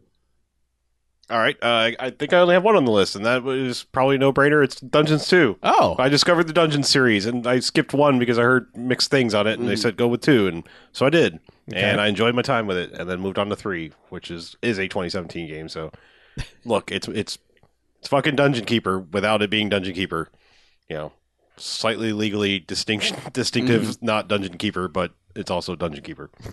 So Yeah. it's fucking great. Glad to hear.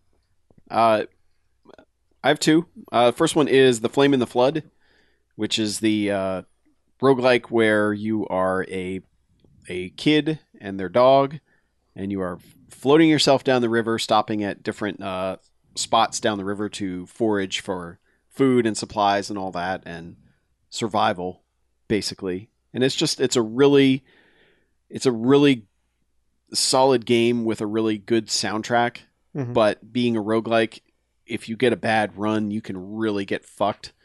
And I think a lot of people that don't like the game basically got those types of runs as they went where it was just like, nah, you're you're screwed here. Like like there's no way you can actually beat this unless you were super good at it. But what, but- what what did you play it on? I played it on the Xbox One. Okay, fair enough. I was gonna say because the PS4 game came out this year, Really? Yeah. so No, I yeah, it's one of those trickle indie things. well then you know what? Then ah yes, the trickle indie things. yeah, it, it had it come out on yeah. It, all I know is I played it this year. Okay. Mhm. but I, I was under the assumption that it was a pre 2017 game, and it was a few guys, a few ex Harmonix employees, That's that's okay. That game, right? which okay. explains why the soundtrack is really good. okay. Yeah, but that's it's a, just a really it's weird to say charming game, but it's kind of it kind of is, even though it's really dark and post apocalyptic. But I liked it a lot. Uh, I also liked Star Wars Battlefront One. Oh. a hell of a lot. Like my, I'd say January and February and into March, we're just fucking consumed with playing this game. I remember. Yeah, like I was playing it every single day and getting the daily challenges and just, you know, and it and it hit that point where it was like you could get the entire package for twenty bucks. And I know that was the problem with that game at launch was there's not enough content. Mhm. You know, there, there's just like the main game without any of the DLC just kind of sucked. But when you had all the DLC, and there were always people on all of the DLC packs playing at some point. Like if you wanted to get in a match on any of them, you could pretty much do that unless you're in one of those really weird modes that people just didn't enjoy.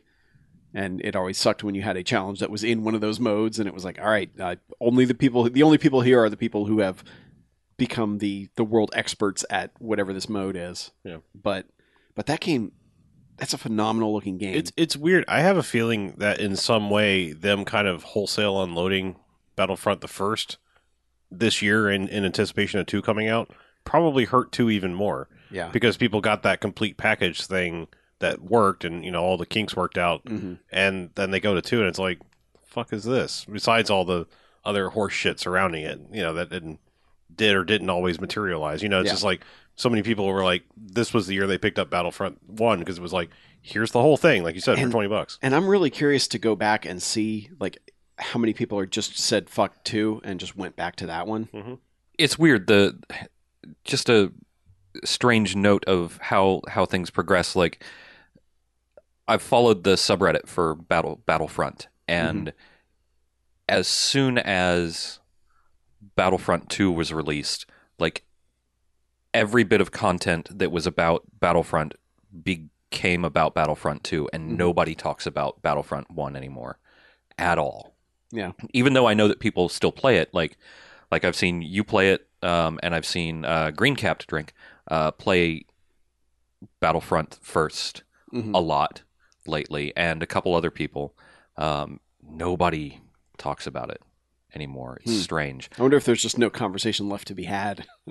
I Yeah. I don't know. Yeah. I guess. I it probably needs to be like it probably needs to be splintered off into its own you know its own But- thing. But As long as people are in the game itself, yeah, doesn't that'll be nice. But yeah, but that that's. I feel confident saying that's that's a really great game that gave you reason to keep coming back, and it wasn't loot box to hell. Even though it was basically like you you got to earn these things, and it may take you some time. But and also just the mobile app that was combined with it Mobile was app a was good way really good. credits. Yeah. Yeah. and that that was a good game on its own. Yes, and the an, another nice thing is like the credit stuff. You unlock the uh, the weapons and the star card upgrades. You can unlock that stuff pretty quick if you're a reasonably competent gamer or you play the the mobile app. Mhm. You can unlock it pretty quick, and then the rest of your credits are spent on cosmetics. Yeah. and cosmetics don't matter much except for like you know maybe getting the the shadow trooper makes you a little bit harder to see on some Yeah. maps but as far as the rest of it the cosmetics like just don't matter and you can you can get credits fast enough to get Mhm. all of the good shit Yeah. pretty quick Yeah. But I I really enjoyed the hell out of my time with that game. Good. and I might Glad go back. did. all right so that i guess that's it's time for me and this is i it's almost turned into my category because you know i almost never play current year's games unless they're that's you know a battlefield or shooty thing but um probably the one that i played the most of because it's the most general game content of these uh middle earth shadow of mordor i played through that game and it's fantastic um there is a lot of sameness that comes just part and parcel of open world games, but all of the combat is so satisfying. The movement is really satisfying. The upgrades are really cool. Almost everything about that game works. The only thing that didn't really work for me personally was the thing that was actually most touted about the game, which was the Nemesis system. Like I loved the sort of ranks and everything and how you could go search out the different orcs to kill and how they all had their super their own sort of special personalized things about them. But I whipped so much ass in that game that I didn't have a nemesis. Like when my nemesis came out I'm like oh yeah I've punked your ass like a dozen times time to die again time to die again Mhm. and um, my only real complaint about that game is the the very end of it, which was a humongous cop out of a fight. Yeah, Um, it's garbage. it is. It's really. It really is trash, especially compared to the rest of that game and literally any of the fights with captains or war chiefs. Yeah. Um, but it's pretty good, and I'm. Honestly, it makes me want to play Shadow of War despite the you know despite the criticisms. I just want to play it to see uh, to get my fingers into some of the combat again and to play with some of the new toys. And by toys i mean the you know new abilities and stuff. Mhm. um, but that game's good. Middle earth shadow of mordor. If you haven't played it it's super cheap literally everywhere. So pick it up and play it. Um, my next one is one i played for uh, for the pile of shame stream and it was for uh, part of october month. Um, until dawn is fantastic. Um, i am not a horror type person. I don't generally enjoy that kind of stuff. And in the beginning this game had me thinking like oh god this is just going to be another stupid like fucking horror thing just like a bunch of stupid fucking horror movies. And then it takes a really good turn and it turns into an awesome experience. Um, you can shameless plug you can see most of my exploits with until dawn at youtube.com slash no quarters net under the pile of shame stream um, playlist but i don't want to talk too much about it because i don't want to spoil anything but the um, there are a lot of quick time events which i know people have problems with but in service of this story and the, The- type of game that it is The story kinda wants you have to make split second decisions, Right. and that's best represented by a quick time exactly it's it's almost the only way that you can Yeah. that you can represent these split second decisions Yeah. um, and there are apparently like 900 million endings and 900 different ways that you can play the game. Mhm. um, I will tell you this: your decisions will sort of decide who lives and who dies, and sometimes, almost all the time, you don't really know what the end result is going to be. Um, there were a couple surprises uh, that I, that I had, and I ended up killing a lot of people. But Well, you got a lot of people killed yes, yes, my decisions your bad decisions. right my decisions got people killed or my inaction got Right. people killed Yeah. so um, apparently you can go through you can go an all kill play or Mm-hmm. a nobody gets killed play play or a, a mixture of the two um, but definitely pick it up um, it's got uh, hayden panettiere who is one of my favorite blonde people so and crazy Peter Stormare yes doing it does have yet another one of his what voice is that? right doing seven different accents at once and uh, Southern wavering Hungarian. right wavering through them uh, with irregularity um, Isn't Mr. isn't Mr. Robot in that too? yes. yes Or not- crazy well, eyes Yeah, what's his- Rami Ra- Malek. Ra- Ra- yeah, Rami Yeah. Malek yeah who like some people think that he's like the most wonderful thing to look at in the world and he looks like Dude, if you haven't He- noticed, he weird looks like looking he's- people are in. i guess he looks he looks like he's half steve buscemi to me My time is now. yeah we're in boys Cha-ching. um, the next one um, is firewatch Mhm. um, yet another stream game for me. Uh, I having the pile of shame stream introduced me to a lot of games that I really should have played before. One of them was Firewatch, which is a quote unquote walking simulator. You know, it's one of those types of games. It's an interactive narrative. It's it's really good. It's about relationships and um, isolation, and um, it's another one that I don't want to give away too much of by talking about it, but it's really a gorgeous world. The story is well designed. Um, the gameplay is minimal because that's the kind of game it is, but everything is smooth and gorgeous, and it's the music is great. Yeah. All of the all of the art in that design. That's one of those games where you uh, where you sort of approach that question of you know games as art.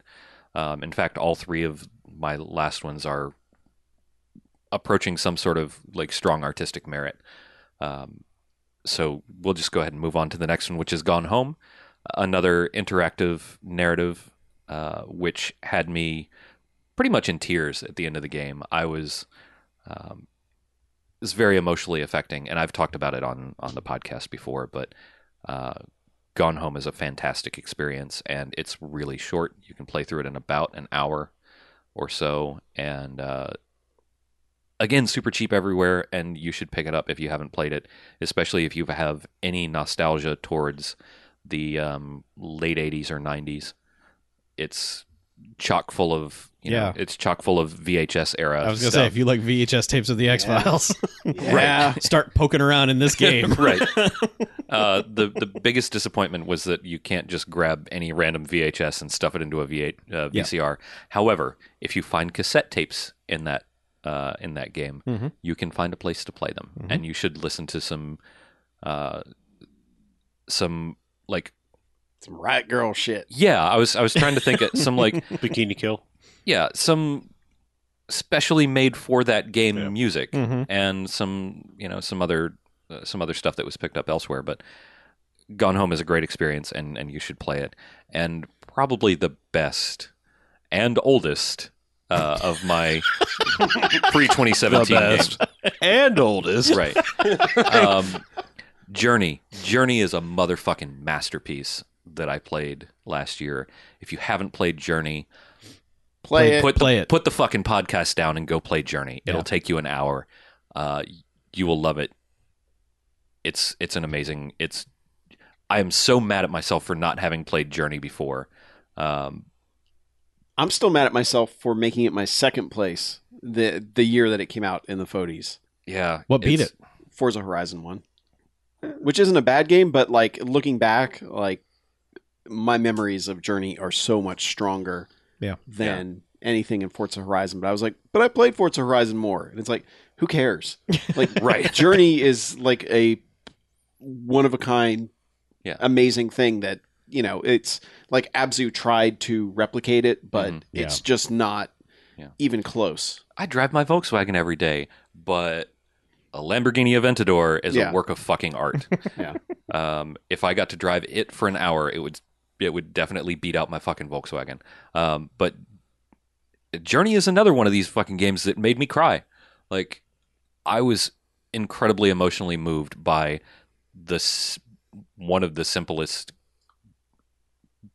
platformy type action games uh, that I've played that wasn't you know eight bit.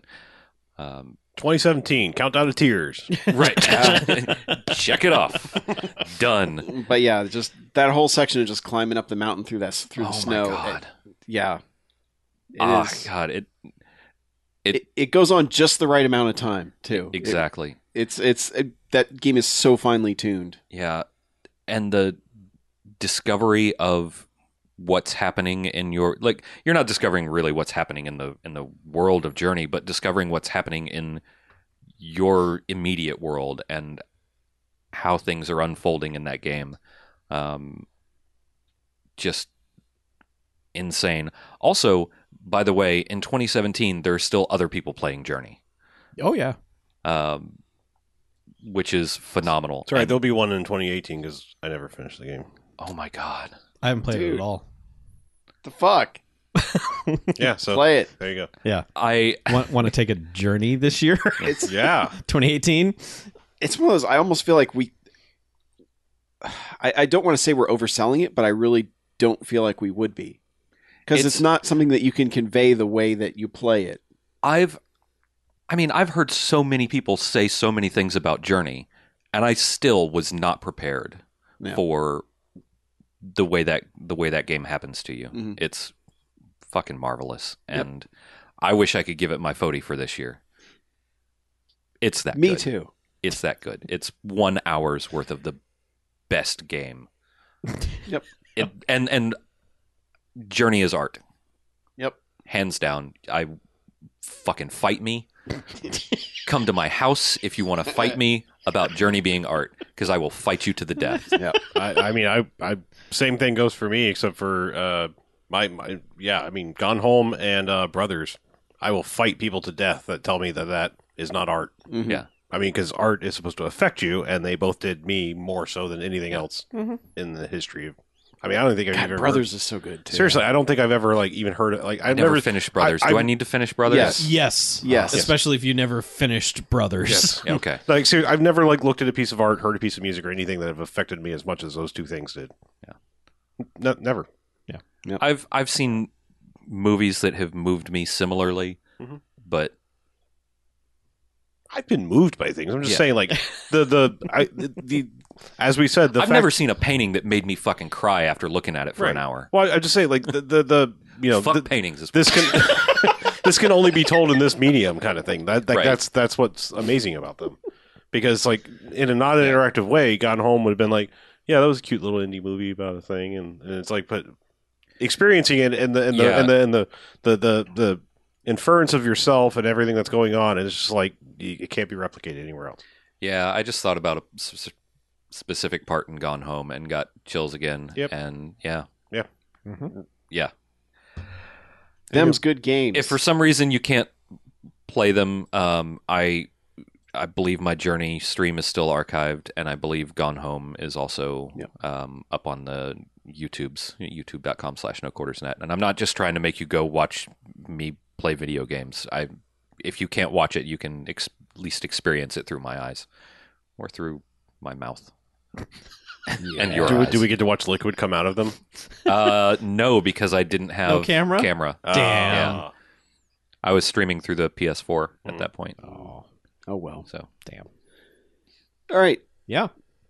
Some good games. Uh-huh. I like the positivity. Yeah. Yep. Uh, let's keep it going with the best section of a game Mm-hmm. in 2017. Okay. This is like, hey There's one game man, that shows up a bunch. yeah, Yeah, there's a few. well, uh, fir- first off, like I, I, Chuck and I both experienced this, but I, I think you, maybe you wrote it on here. I did. but I yeah. wrote it. Yeah. Uh, but yeah, the Madden story mode. Um, Yeah. By definition, this section thing. of the Madden menu yeah, is a real good section of a video game.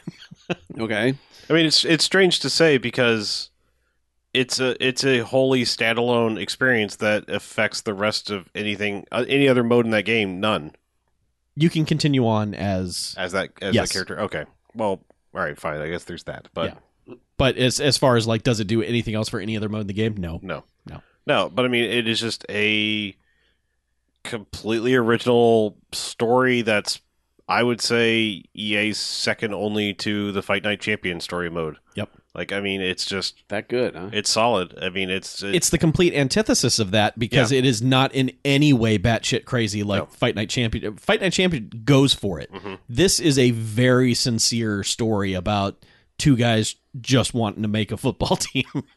Um, it's it's so weird. It, it it's weird how sincere it is and also how specific it is. Mhm. because it halfway through really starts throwing hardcore football shit at you as a player that as an NFL player you should probably know. But as a f- video game player you're like ah what? And so it kind of does affect the story if you're kind of a football idiot and don't know routes and formations and shit like that it does mm-hmm. penalize you for that which is strange but you know whatever i guess that's a little something for the for the hardcore football guys but yeah. it, it, there are multiple there are multiple endings to the story. You can get a not great ending, which is what I got. I, I got a this is not really the best outcome for your character. I didn't look that up. I just figured it all funneled to the same place. No, Mm-mm. okay, no. all right. So, yeah, Madden story mode is a hell of a thing. So, and Yeah. it, it it's I, I think the best thing about it is how well performed it is. Mhm. I mean, even out of like doofuses like Dan Marino, who are actually acting and not feeling like doofus sports guy. Yeah, and and I mean, there's a guy that's supposedly like a former semi-disgraced coach. Yeah, I had to look him up. I the way the way it was played so close to the vest, I thought he was a real dude. Yeah. and it's just it's just a made up character Yeah. with an actor. Yeah. I mean, the dude was so the actor was acting like a coach. so much so that I was like, What coach is this? yeah, I was like, who is this, and what why do I not know Yeah. what this is? Yeah, Why was he disgraced? Yeah, I was just like, what is the Mhm. backstory of this? No, it's all fucking made up. yeah, it's- Dan Marino's the only real person there. yeah. it's so weird. But yeah, It- It's weird that your character is participating in a reality show that you barely ever even see. Mhm. Like the crux of the whole game is that you're you've been picked for this reality show to get picked for the NFL, and like they just skirt past most of that, whatever it is. Are you like a walk on or something? Yeah, oh, yeah. like you were a college star and then you quit completely like a baby basically because you weren't getting your way and you went to war instead. You just went overseas to fight war and then you came back and was like I'm going to war. you joined the army and Yeah, and then you come back and you're like, "Hey, maybe I should try that football thing again" because your best friend is just fucking, "Hey, Spike, yeah, like come on, Spike, let's go do this thing. Let's play football, Spike." You know, so But yeah, it's Is your name actually Spike, or are you just nah, Looney it's Tunes? just Okay. doing the cartoon thing. So, but anyway, yeah, you should play Madden Story Mode. It's a it's the best section of Madden NFL. Give me that. 18. give me that disc, Chuck. I, he's got the disc. Oh, yeah, he can borrow it. Mm. Um, all right. So the next next game, there's there's several things mentioned. Uh, I, I full disclosure, I have not completed the game. I and I may or may not have gotten all the things that Chuck is going to very off the wall, like offhandedly, sort of try to mention without being spoilery. Yeah, I'm going to I dance guess. around these things. Okay. the one thing I will say, we're going to talk about some sections in Wolfenstein 2 Okay. because obviously All right. that, that that game has some highs, and uh, Hmm. you know, of, of different sections. My con- contribution to this is I, I will just simply say the section of the game where you return home, Mm-hmm. and I mean like childhood home, not Yes. like back to the base or whatever like that. Um, that section is fucking amazing. Like I mean. For all the cynicism I've had about video games this year, this is the one thing that was like the closest to the the arts art, the like the gone home experience like uh, no pun intended like it like just like something that was actually affecting me and it, and it's so fucking weird that it's in this like seriously like schizophrenic video game. Like because this Yeah. game like just can't decide what its fucking tone is. But when it gets Yeah. sincere it's really fucking good. Mhm. and this section is amazing. So um There's there's one specific moment that you and I were talking about that oh, is jesus a flashback within this scene that you're kind of you're seeing things and remembering back to your childhood. And it is just this tearful a character is tearfully pleading with you about something. And it is the most sincerely affecting thing in a video game this year. Um, and it's kind of silly when you think about it. It's not though. Like I'm, the more I think about it, that is like the most like one of the most fucking poignant things. in a game- Absolutely. in a game ever. But like at first glance, you're like, well, this is seem silly. overreacting. But it's overall, it's like, no, that is the message. That is Yeah. the thing right there. Um, yeah, I, I wish I, I honestly wish I could say more about it, but Yeah. I don't want to at the same time. yeah, yeah. I don't want to spoil that. Yeah. Um, I don't want to spoil these next two things either. So I'm going to describe them in ways that people who have played them know what they are. Mm-hmm. but that's as far as it goes. So, okay, there is one thing that happens about halfway through Wolfenstein 2 that changes the overall tone of the direction of that game. It is a, a lengthy sequence. You can start about when it starts specifically or not, but there is a specific event that happens that when it happens, you go, holy shit, what did this video game just do? And then they go another step further, and you're like, wait, what? There's a good minute where you're wondering exactly how the hell the rest of the game is going to play out. Okay, I, I know what you're talking about. And now. then they do they they explain what just happened and just and show you what has gone forth, and you're like, oh, this is where this is going. That's really weird, but whatever. I'm on board with this. This, I mean, I put the controller down and was just like, "Good God, this is the most insane plot twist I've ever seen in any form of media ever." This is just the people who thought of this are fucking mad geniuses, and the the level of kind of irreverence, uh, irrelevance that is in this moment.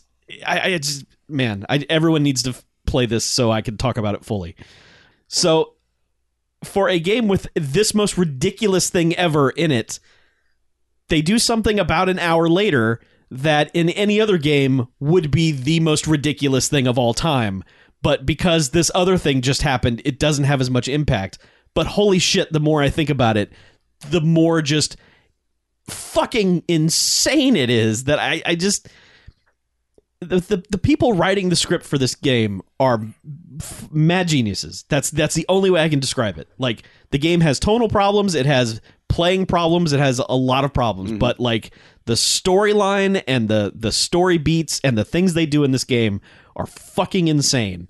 And In a good way. it goes it goes such a long way for this game. So that's I'll- yeah, I need to I need to trudge through it Yeah. because I'm only in like the uh, basically New York Fallout area. Yeah, now. you need to you need to get past and that. I, I was I was I was beelining through it because I, I took the advice and just put it on fucking baby mode, Mhm. and I was like, I just want to see this, but Mhm. I I just hit a section where I basically didn't play game at any game for about a week, Mhm. and I just haven't jumped back on it yet. Yeah, yeah. Some things go down in Wolfenstein 2. I, I think So- I, I think I got to the first you did. of the yes, two. we talked I, about I have that. Yeah. not gotten to the second So, one. Yes. do you feel like they should have saved some of this for the third game or something, or just like, or they were ju- they were just like, we might not get to make another, so fuck it. No, I, I think I think it's I think these two things are very specifically there for a reason. Okay, Um, the the big thing that happens in the middle of this had to happen. okay, There was no way the game could have ended the way it started. No way. Okay. So it it had to happen, and then the tonal shift the game takes after that is fucking insane.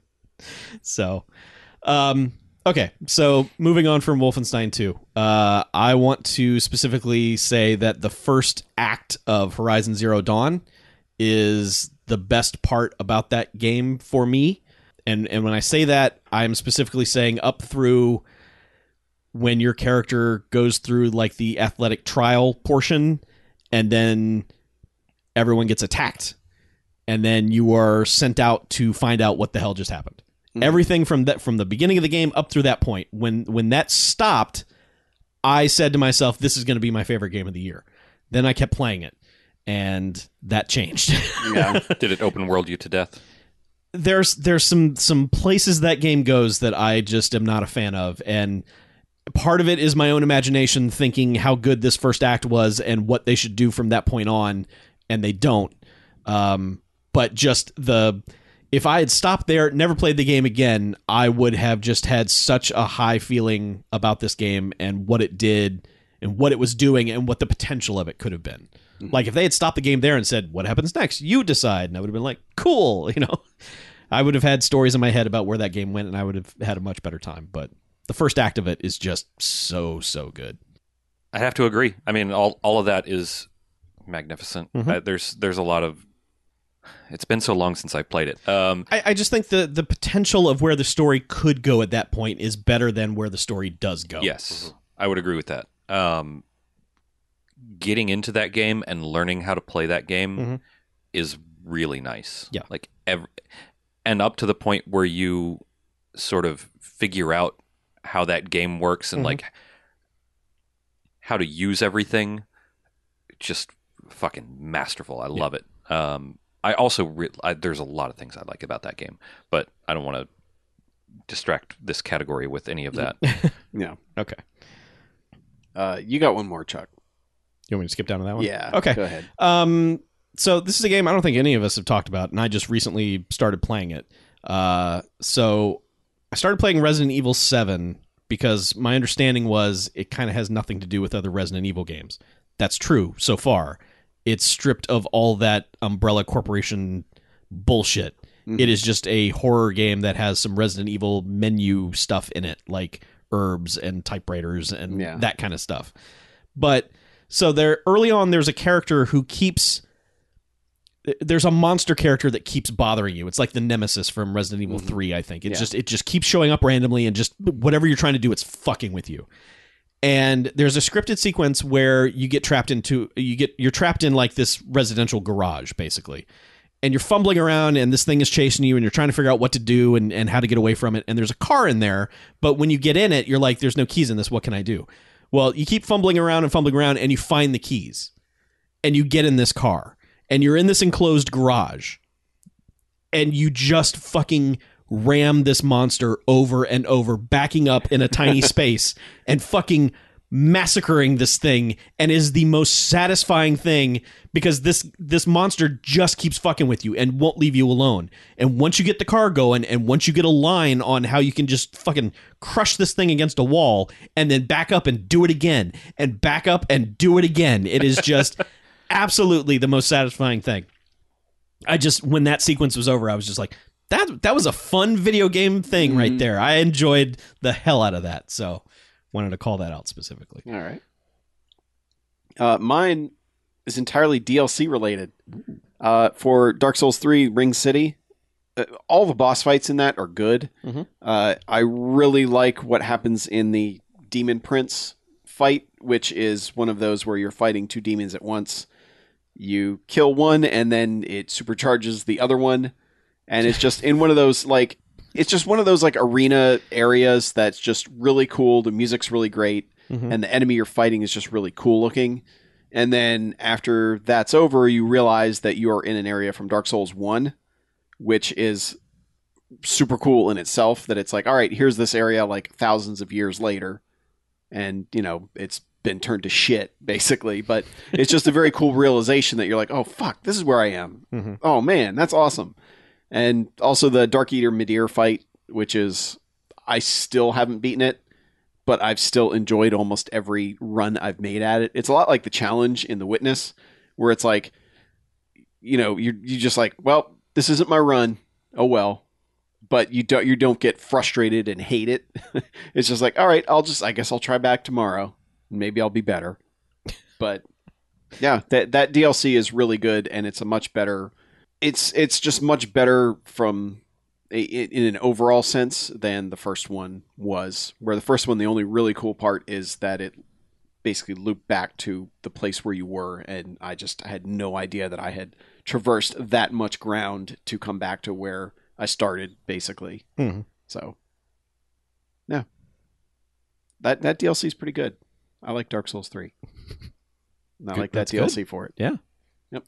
So BJ. Um, the first time you encounter another player in Player Unknown's Battlegrounds, Mhm. I have heard Player Unknown's Battlegrounds described as the best horror game released in 2017, um, and while that may not be true, it is a pretty accurate description uh, horror game because it evokes all of the things that a horror game should, which are sort of panic. Well, maybe not all, but panic and terror and dread are huge themes, at least for me, in playing that game because you're out there all alone. You have no HUD to speak of that tells you where other players are. You're in this giant world. You're scraping by, trying to pick up not scraps, but you're picking up you know junk off the ground, trying to get enough gear together to maybe make a run of these things. You're watching over, you know, you're watching for where the circle's going. You're listening for sounds. You're looking for things. You're hyper focused on as many things as you can. And then you hear footsteps. And you know it's probably the end for you, but you have to try to go out fighting or run. And there's just an insane tension and excitement that goes with that first encounter of somebody else in PUBG or Plunkbat if you prefer. That is just one of those fantastic moments where you get your palms get sweaty and you know your blood pressure goes up and your heart's racing and you don't realize any of it until that person invariably kills you and you know you get the death screen and you're like or you survive and you're still like Wait, you mean there's a screen other than the winner winner chicken dinner thing? That's This guy. eat my whole ass just every bit of it I've never seen from that. cheek to shining cheek I t- three. That's that's the highest I've made it. Um, I think I made it somewhere in the top 20 once, but it's such a fun, terrifying experience, and it is something that was fairly unique for me. Like, just because it's permanent death, you don't respawn, you spend a lot of time and mental effort trying to get everything set up, and as soon as you hear footsteps, or sometimes before you even hear footsteps, it could be over in the next three seconds. You know, it's one of the. I'm very glad, honestly, that this style of game is a thing that is happening. Like I, I'm also glad that it's uh, that it hasn't been me too'd too much. Um, not hashtag me too'd, but like that. Not literally every other game has picked up battle royale. I know a lot have. I was gonna say, are you sure about that? It's coming. It just hasn't reached saturation point yet. Right. I know. I know Yeah. there are plenty of games that have you know lumped a battle royale mode into it, but um, it hasn't been long enough for it to start hitting like the mega AAA cycle uh, yet. It will. Oh, it'll be in next year's Call of Duty, and I'm sure. Yeah, I'm yeah. sure. But I like the game mode. Like I, I like that style of game mode. So I'm I'm happy to see it pop up some other places. Um, I'll be we'll be, we'll all be sick of it by the Fodies next year. But Yeah. um, I, I just wish. I mean, don't get me wrong. I, I, I enjoy the hell out of PUBG, and it's probably going to come up again later. But I, I just wish, like, remember Mag? Remember the P- was Oh, yeah. PS3 I Mag? do. Yeah. Like, Massive Mag- action game. Mag got fucked by the 64 PS3 players. outage. like how how did they make that work that well? And we, you know, now it's been how long? A long ass time since then. Yeah. And we can't get a fucking game to run without kind of running like ass and clunky and Hey man, it's a beta. it's early no, it's not no, anymore. it's it is released now. Look, don't get me wrong. I mean, I like it a lot because of, of those reasons mentioned. However, it's like Mag had 256 fucking people playing, Yeah, it did. and Yeah. how like how is that smoother than this now when we all have faster internet and faster everything else? Yeah, there are. Yeah. Who is Mag developed by? Do you remember? Uh, that was Sony, I think. Sony proper. Yeah. Yeah. I mean, I understand giant studio, but yeah, Bluehole is like nobody. I know, I know. So, a- a- and it also is a basically it's a mod. Mhm. Well, um, I, I, yeah. So there's just no optimization. Like there's there's not no optimization. There's just not been a ton of effort. Um, that's well, even if they spent a ton of effort, they haven't made a lot of headway on optimization, and as that's what you get. Oh, know, You know, yeah. unfortunately. I- I- Um, I think- I'm I, I'm with you though. Yeah. Like there are hundred players in this like fifty square kilometer m- map, Mhm. And it runs like ass until you're down to about sixty players. Yeah. It'll get fixed, Oh, but I'm it's sure disappointing. It's yeah. disappointing that it's an official release now, and it still is kind of like that. I, I will say I think the thing that my section of PUBG that's interesting to me, and the, then the most terror terror inducing, is I will generally go out and collect a decent amount of gear, and then sort of turtle up. I mean, I like to stay somewhat, mo- you know, I don't just fully camp. I'll just kind of find a place with a good vantage point, and then if it's close to like for the circle moving, I'm going to see which way it's going to start to move, and then head that way instead of just like I'm going to run random willy nilly into the center of the circle and probably get killed. So if I'm if I'm in a pretty good hiding spot with a pretty good vantage, and I hear or see somebody, and then don't hear or see somebody, that is far more terror inducing because you're like, are they also hiding in the house with me? Or did they just oh, fuck Oh, off and keep running? Because like Or did they spot me and now they're sneaking up on me? right, if just say like that like ha- I'd rather like have someone run up on me and have the encounter than that like oh shit now I don't hear anything. Like Yeah. where'd they go? Did they leave? Are they around? You know that that sort of thing. Yeah. So But anyway, yeah, those sorts of things just super satisfying, and I'm I'm glad that I got to got to experience them sort of along with the zeitgeist this time. Yeah, I should probably play that game. It's good stuff, and you can get a little bit of that replicated in uh, Fortnite BR as well. But I mean, it's a bunch of fucking cartoons, and it doesn't feel like it doesn't feel like it has the impact. It's still a little bit nerve wracking, but yeah. All right, moving on. Uh, best character is our next category. Character. Characters. not a lot on this list this, This year. was a stretch this year, really. yeah, we almost deleted this yeah. this category, but A couple Yeah. popped up. yeah, I'll, I'll lead it off. So, um, as I mentioned, NBA 2K18 has its problems, um, mostly in you know corporate fuckery. Um, but I still think the general overall story mode is quite solid. Um, it's it's far less out there than like the Spike Lee joint and all that stuff. It's like Mhm. it's it's a much more like yeah okay you know kind of kind of like the Madden thing of like you're a person who kind of walked away from basketball and then you're trying to get back in Mhm. and you know you know you have your ragtag friends that you kind of bring along but one of my favorite characters that you meet along the way is there's a security guard uh it doesn't matter what team you're on he's just there's always going to be a player on your team called sham wow or you know his name's Sh- uh, shammy wells but everyone calls him sham wow Sure. um, Yeah. and um, so he will follow you he'll be on whatever team you end up going on and then there's a security guard named boo boo Uh-huh. that is also al- always there. And Boo Boo is fucking awesome.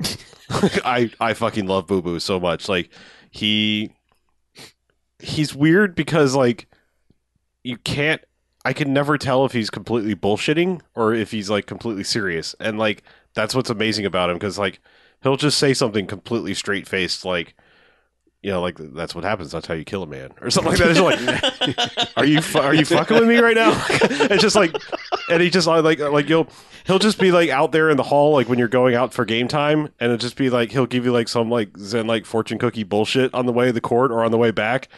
I, I just love Boo Boo. Boo Boo's fucking great, and like he's such an understated character because like so many of the other characters like are in that game are like in your face. Like you've got Brian the agent dude and your weird, weird, weird ass uh, roommate. Yeah. uh, be real, but like you know, Boo Boo is just fucking great consistently, and like Boo Boo has not had a bad line read. He's great, and so he definitely was going on this list for me. Boo boo. Boo Boo. Fine. Fair enough. keep it up, Boo Boo. Uh, so my one of my favorite characters this year. I mean, it's an existing character from the South Park series, but um, Mitch Connor, which is a hard thing to explain because the series never quite actually properly explains what the fuck this thing is. Um, it, this is basically Cartman's talking hand. Uh, that has been a plot point in several episodes of the show. Is Began it- life as Jennifer Lopez. Yes, and then but was revealed to be this con man named Mitch Connor. has come back several times, and it just makes Kyle so angry whenever Cartman does it because Cartman swears he's not doing it, but you can always see they animate his mouth a little bit whenever Mitch Connor is talking. But also, Mitch Connor is doing things independently of Cartman, like dragging him around when he's asleep and fucking jacking off Ben Affleck, and just like all these grotesque things that you're like, why is he going to this these great lengths to this myth of this dumb hand puppet thing that he's doing? And they use that to great, just they go to great lengths in this game to to really just I, I don't I it goes places with this character and it's just it always makes me laugh. It the character makes me laugh and Kyle reacting to it makes me laugh every single time. Like when that happens in the game, I was just like, "Oh my god, just really what are we doing?" Mm-hmm. So, yeah. Just whatever.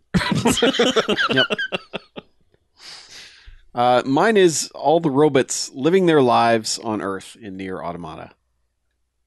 they're the weird robot like smiley face looking heads that you've seen whenever anybody posts something about Nier. Mm-hmm.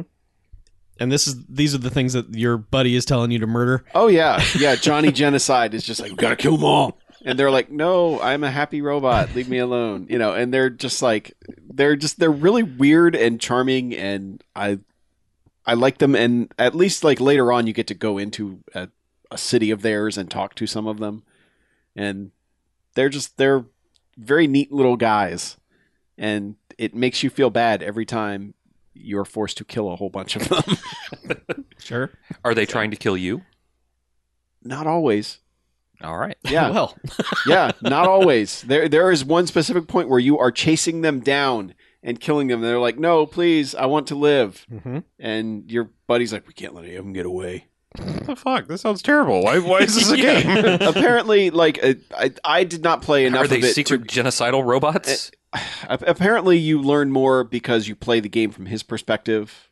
Uh, like Do you get to play the game from the robot's perspective? I don't know. You might. I, I honestly don't know, but Hmm. I, I know that game. Report like back to us the, in a the month. way it's designed is like you beat the game once with your you know this you're the main character and then the second time you play through as the uh, as the sidekick so you're getting different dialogue options and apparently he can like read minds or whatever so johnny genocide is probably Oh, that's like, why he no doesn't they're like going to robots. genocide us yeah i don't know so Because you it's, can't read robot minds. Yeah.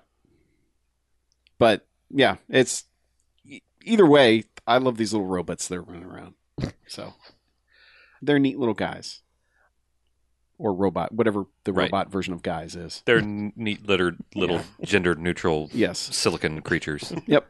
Um, Mine is maybe a, a little bit of a stretch because I'm not sure if this necessarily qualifies as a character, but the there's a game called Getting Over It with Bennett Foddy, which is um, a game about frustration and um, a man sitting in a cauldron with a hammer who uses it to move over obstacles.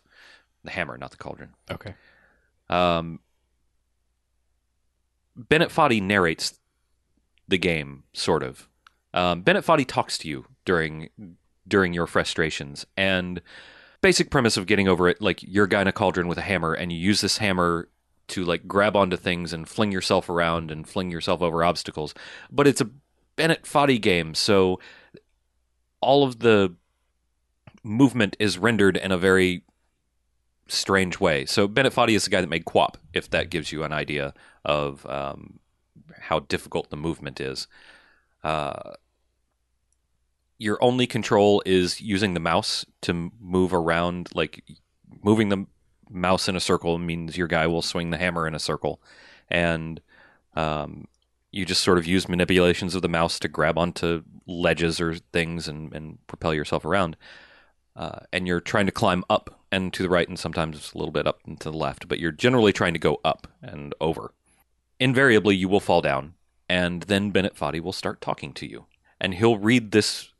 It's almost like one of those um, little um, audio logs from The Witness, where it's very profound and interesting, but in this case, it's really frustrating because it's pretty much mocking. Like he will say, "Oh, looks like you fell down again." Well, just remember that for every journey there is a destination or what. It's some bullshit every single fucking time. And when you're on like hour 3 of trying to climb up the same bit of mountain and you fall down all the way to the bottom again and you get to hear Bennett Foddy's next fucking speech about failure accompanied with some old-timey music about getting your ass kicked um, it just it just drives you up the goddamn wall, and it's But apparently not up the mountain. no, no, it does not. It drives you back down the mountain the way you fucking came, you degenerate. Um, but it's even though it's frustrating as shit, I just love that he must have recorded a couple hours worth of dialogue to fucking mock you when you're trying to play his game. And I think it's a weirdly charming uh, thing, despite its frustrations. Um, May I suggest going up a hill, but then coming down a mountain? Would that I could. Would that I could. Yeah. Usually I'm going up a mountain and then back down a mountain. Hmm. So that's it. That's all I got. I Okay. Yeah, our characters are kind of thin Yeah. this year. Yeah. It's all right though. want to hug Bennett Foddy to death. Yep. Well, All right. Uh, next up, this is kind of like our "Hey, listen, this is why it's not on the list" Mhm. category. It's the 2017 games we want to play in 2018. Mhm. So your favorite might be on here. So it's here, so you don't have to go. You didn't play that. It was actually the best game of the year. I- yep. And there still there still will be some because there Yeah, are games that are more. aren't even, aren't even on our periphery. That There are are more games than time, Yep. people. mm, Uh, so I I put three on here. Um, some people might agree with them, but there were three that I was thinking were going to be the biggest contenders for getting into my top 5 Mhm. Uh, I just didn't get them. Um, Uncharted: The Lost Legacy. I am a sucker for the Uncharted games. Um, I didn't feel like this one would be any different. Uh, I just never got around to it. Like I, I it was just one of those. I don't remember when what time of year it came out, but it, it just fell by the wayside and never came back around for me again. Came out October, September, yeah, October, probably something during like that. the deluge The of games. Yeah. Um, but yeah, that that's one. Uh, Can I just glom onto that? Sure. I've, I've watched about an hour of that being played, and it is it it's magnificent, and I Yeah. really want to get to it. I have to get through Uncharted three and four though. That, that's fair. yeah, it won't make sense otherwise. Um, the other one that probably held the most chance of getting, well, I, I don't know. It's it's weird because I heard a lot of positive things about it when it first came out, and now I'm hearing some eh, stuff. Mhm. Uh, Life is Strange Before the Storm. Um, I I I absolutely adored Life is Strange. Um, so this was like a no brainer for me. The I've heard some criticisms about the you know that they didn't have the regular voice actress, and it was kind of like you know the scrubs came in um, from the SAG-AFTRA strike and everything. Um, I don't know. I mean, I you know, I try not to say. I'm kind of indifferent. Like, I I mean, obviously, voice acting is important for a video game, but like changing a role, I probably wouldn't have noticed unless they, you know, I'd read about this just because you play so many games and like, you know, unless unless it's a game like you know that you just lived in for hours and hours and hours that you just suddenly go like, well, that's not right. You know, like if if Nathan Drake was suddenly somebody else, you know, it was like, well, that's not right. You know, but but like you know. You know, uh, Uh-huh. Chloe being somebody different, I probably wouldn't have caught it if it was even someone attempting to do a similar voice. Um, but I've just heard that the performances aren't as strong. Mhm. Um, I yeah, I think it's a slightly different group of people making this one. Yeah, it was different development. yeah. Um, so, but I still want to play it, and I will. Um, but yeah, that's it. That's it. Just I I just have to because I mean it's. I at least have to try it. It's got to like you know I loved all the Mass Effects enough that I had to try Andromeda and I thankfully gave up on that quickly. But you know, even if it's not good, I just need to know. Mhm. Oh, and uh, yeah, uh, Telltale Batman season two, or it's not even called season two. It's like a whole different story. Yeah. uh, the Dark Within is that what it's called? something like that. Um, I think enemy with Enemy Within. That's it. Yep. Uh, yeah. I just. I mean, I. I think you and I are in the same boat. We're just waiting for all the episodes to come out. Yeah. I just. Um. I mean, I could probably alternatively put Guardians of the Galaxy on there because that did all come out this last year, I believe, from beginning to end. Yeah. Um. I just. Telltale games are weird. Like, I mean, it takes something special to to rope me in at this point. I mean, I know they're all good to fairly good. You know, at least. I mean, they haven't really made like a straight up. Well, I guess I heard the Game of Thrones. Game one, of like, Thrones ended up pretty bad. Yeah. Um, but I mean, like they're generally doing pretty good work. I'm just saying, like it takes something extra special to make me want to play a Telltale game because they're so frustrating. And Batman was just different enough that I enjoy the shit out of it and I'm ready for more. Guardians maybe too, but like I've got to get over that initial hump of like, do I want to play this? I I, I kind of do, but. Mm. Yeah. I own it now, so I'm, I am probably going to play that, and I will play Batman when it all comes out. But Yeah. anyway, that's it. Yeah, I only have one, uh, which is Prey. Yeah. Which uh, my friends at TVGP, their podcast, that was their unanimous game of the year Oh. from all of them. And they do a top 10, so they play a lot more games than we do. Wow. uh, yeah, but they all were like, yeah, Prey, it's all the best parts of Bioshock, but with a lot of other really cool mechanics and other things going on in it. So I have a copy sitting on my hard drive. I just ran out of time and I didn't want to, you know, play like three or four hours of it and be like, yeah, this is great. I'm going to put it on the list. You know, that doesn't work that way. Yeah. I've got the disc, but I was just like, I'm I don't have enough time to start it, and I don't want to march into it and say, Yeah. so good and then it goes to shit. Yeah, and you don't want to power through a game either and just like not really get to experience any of it. Yeah. So. I didn't write them on the list, but I, I do have a few. Um, number one is my s- same one that I that I say every year, which is some fucking games, any games. Year, Mhm. year of game. Yeah, yeah. No, I'm not Here promising year of game. Streaming has made you a lot better. Problem is, they're not the current year's games. Right, right. I've played definitely a lot more games, but um, You got to get caught up. yeah, yeah, I'll never be caught up. But uh, You're here. No, it's 2018. You're caught up. Let's do this. right, I need to start off. What's the next game coming out? Let's Right. do this. um, there are a few. Uh, I I really want to play Doom and Wolfenstein 2 and uh, Hellblade, Mhm. the, the Senuous Chronicles, um, and the Horizon Zero Dawn DLC, which I haven't had a chance to get to yet. Um, and there are a ton more smaller games that I probably overlooked in the list, um, but there are like a million video games released in 2017. I- I just want to. I just want to play video games. You heard? Exactly. Well said. Thank you. So, All right. Uh, here's where we get to the good stuff. Ooh, oh, finally. Yeah. Uh, we're gonna do our honorable mentions first, and then we'll do our uh, our top whatever. Okay. I have five. Honorable mentions? No, I have five of my top five. Okay. Honorable mentions. I don't have that many, but we'll just kind of lump them all together, each of us. I worked it out. I have a top five also. So Okay. All right. So our honorable mentions Right. for the year. Yeah. Who would like to go first? I have one. Mention it honorably, sir. All right. Uh, I will say the entire package of Madden NFL 18 because the story mode is a worthy addition. And if you play regular Madden on the Xbox One X, Mhm. it's a hell of a game. It looks and sounds great and plays relatively smoothly, which is Yeah. something that game has been lacking over the last few years. So, good job, Madden. You're the one thing EA didn't fuck up this year. Hooray, EA! Good job. Hooray!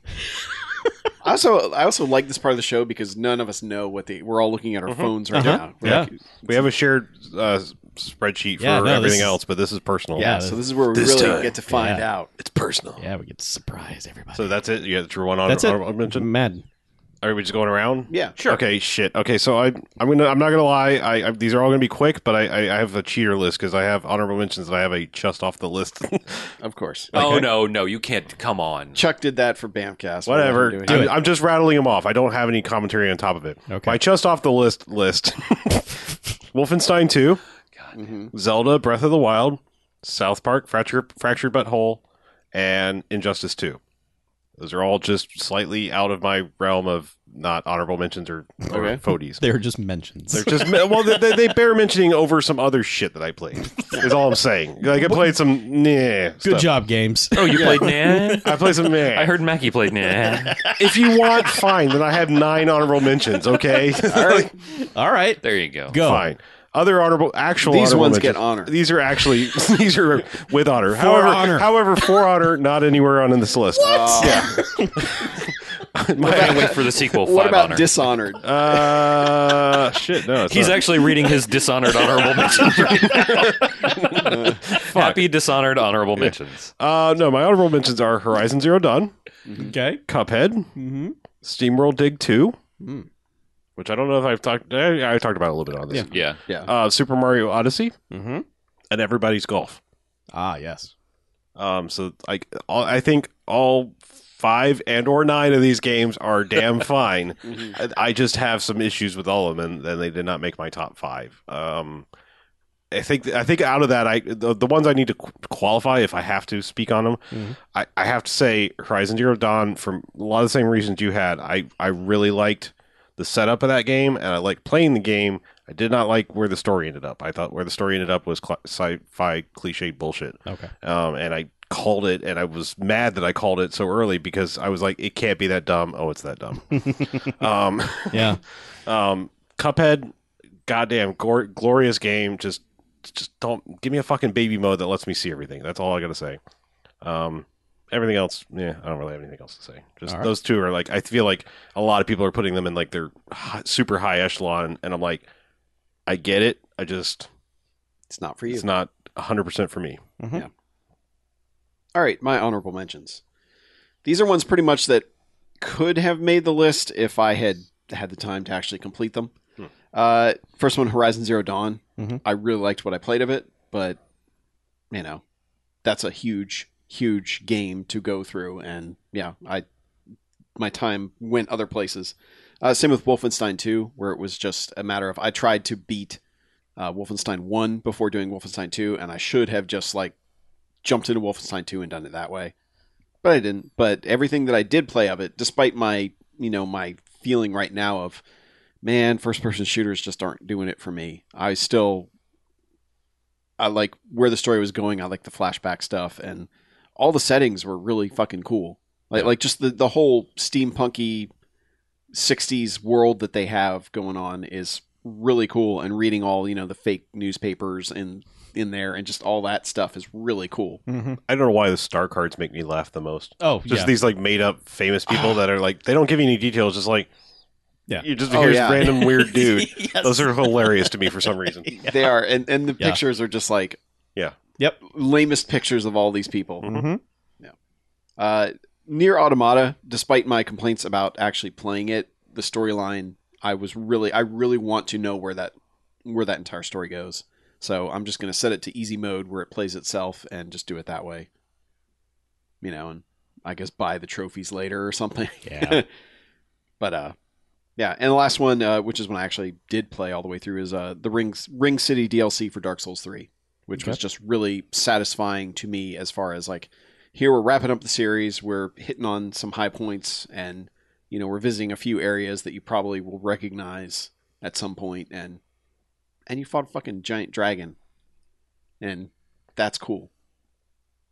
Yeah. yeah and it, and uh, that was a damn good dlc that one almost made the list but not quite.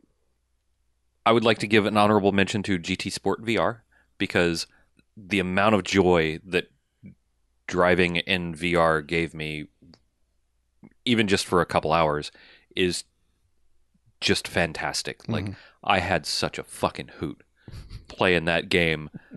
Everything surrounding it is garbage, but when you get into that car, rev it up, look left, see a car you're racing against, look right and see the sidewall, you know, and going around turns and being able to look, you know, look off to the side and see your, you know, see your line and and all that without having to have that above the car view or use the right stick to look around just makes a world of fucking difference in a racing game and it is such a fantastic experience.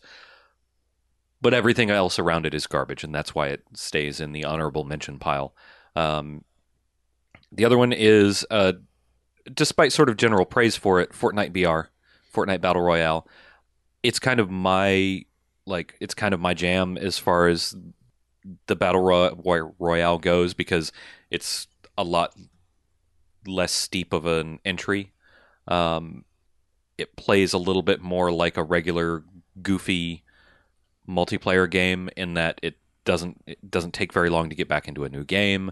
It's all sorts of colorful and fun and silly, but it's you know it's fairly shallow. Uh, even though the like the building mechanic, the fact that you can like build walls and stairs and everything, it, you can derive some depth out of it. But it's it's pretty simple, and also like I'm gonna have to give it a knock for Epic sort of ripping off one of their own customers. Yeah. Um, you know, they. Uh, I think we sort of talked about this before, but you know, a company that's licensing your engine makes a successful, you know, sort of game, and then you immediately make it free. Not immediately, but you take, you know, you take that mode and make it a free part of this other game that you're trying to sell, and uh, there's some shadiness to it. I'm not saying like I'm not super offended by it, but it gets it gets a knot or it gets a knock for, you know, for kind of ripping off one of their own customers blatantly. There's your Um, dishonorable mention. Yes, yes. yeah, there it is. Um, but I still like I still like it. and I still play it because it's it's fun. But it's my honorable mentions. I'm going to save everything else for actual voties. Man. Well, it's that time. How, how are we doing this? Are we going to go like five, four? Th- like, are we going to do it same the same way we did Bamfcast style? Yep. Okay. Yeah. All right. Sure. i think that's the way to All do right. it If everybody has a five, right? Yeah. Or five. Okay. Everybody Yeah. has five. No, I have three. Oh, Okay. you're sit the first Well, couple then out. we're just gonna Yep. skip you All right. Okay. It's gonna be like Uno up in here. Yeah. That's fine. We'll skip four and five. Yeah. Um, okay, so uh, starting at number five, uh, I, I need to say that my three through five are games that I haven't finished. And I went back and forth on this if they would qualify or not, but I feel like I've played well beyond 50% of them. Mhm. So that made me feel confident enough to say, okay, this is probably in my top five. So uh, number five is Telltale's Guardians of the Galaxy. It is, it's not as good as the Batman Telltale series, the first season, but it is of quality, seems to run better than some of their usual bullshit, and is also doing the thing of we are not aping the comics, we are not aping the movies, we are telling our own story. Okay. And that's interesting to me because you don't know where it's going to go. So the voice acting is really good. It's really close, I think, to the movie. Um, and the soundtrack is great because they used a bunch of licensed songs. So I really enjoyed it. Okay. Uh, number five for me is uh, full title Middle Earth Shadow of War. Oh, Um, I, I, again, I'm not done with the game, but I've played a whole lot of it. um, so I feel fine in putting it in my top five. Um, knocks against it are I don't even care about the loot box thing. That that almost barely even registers to me as a, as a component of that game. It's like I it, I occasionally like hit that button and see the little dot on the market and go, oh yeah, I have space dollars to spend in this. So I guess I'll go buy some guys, buy some orcs. right. Um, and uh, but like no, my my biggest knock on the game is that the first game was so very clear in what you need to do that you you know you would see like next mission marker or whatever and you just be like nah orc murdering. This one I like honestly I've I've had times where I'm like. All right, I just I should stop murdering orcs and just go do the next major thing in the game, and I can't fucking find it. Like if you go to the big overworld, you know, all of your areas map, it doesn't show your mission markers. You have to like drill into each one and go like, is that where the next place I need to go is? Like, where's the next main mission? Like, I understand and I appreciate putting a flag for where you need to go on a on a map, fucking just give me a quest button too. Like you've got menus out the wazoo. I mean, you know, I'm not saying go full GT or Madden or whatever, but like, you know, you've got menus. Like, just give me a fucking text list where I can go like, here's my main, here's to my side, go. Like, tell me where that is, and I'd take me there. Mhm. Um, and maybe it's there, like, because menus are and and stuff are fucking stupid these days. So I, it could be me, you know, fighting the obvious menu that it actually is there. But that's that's the thing is like just having a clear like, okay, I I've been fucking around. Now I need to stop and progress the game, and this one kind of fights you on that sometimes. But gameplay wise, fucking aces, man. Like just everything that was fun about the first one with more varied levels, you know, types and enemies and stuff. Yeah, it, it's it's it's damn good times. and more varied locations too. Yeah, yeah, yeah, just, yeah. Overall looks of, of areas Hmm. are different, so Yep. it's good. All right. My number five is Doki Doki Literature Club, which you think is like this weird anime dating thing, but as as indie games are wont to do, it is not that at all. It's about Oppenheimer. No, it is not about Oppenheimer. It is uh Is it actually Frog ju- Fractions?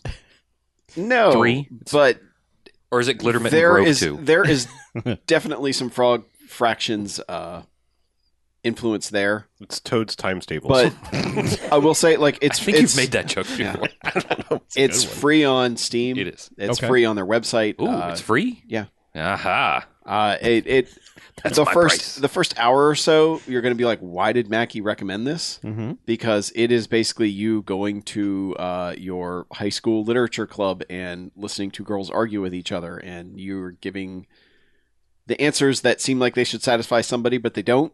And uh, yeah, stick with it because it gets it gets weird. Okay. And the warnings that they give you when the game starts are legitimate because it goes some weird, disturbing places by the end of it. And Hmm. it is a journey worth taking. Okay. And it is one of those things that, like, again, a story told in this medium is why the story works. And there's a lot of.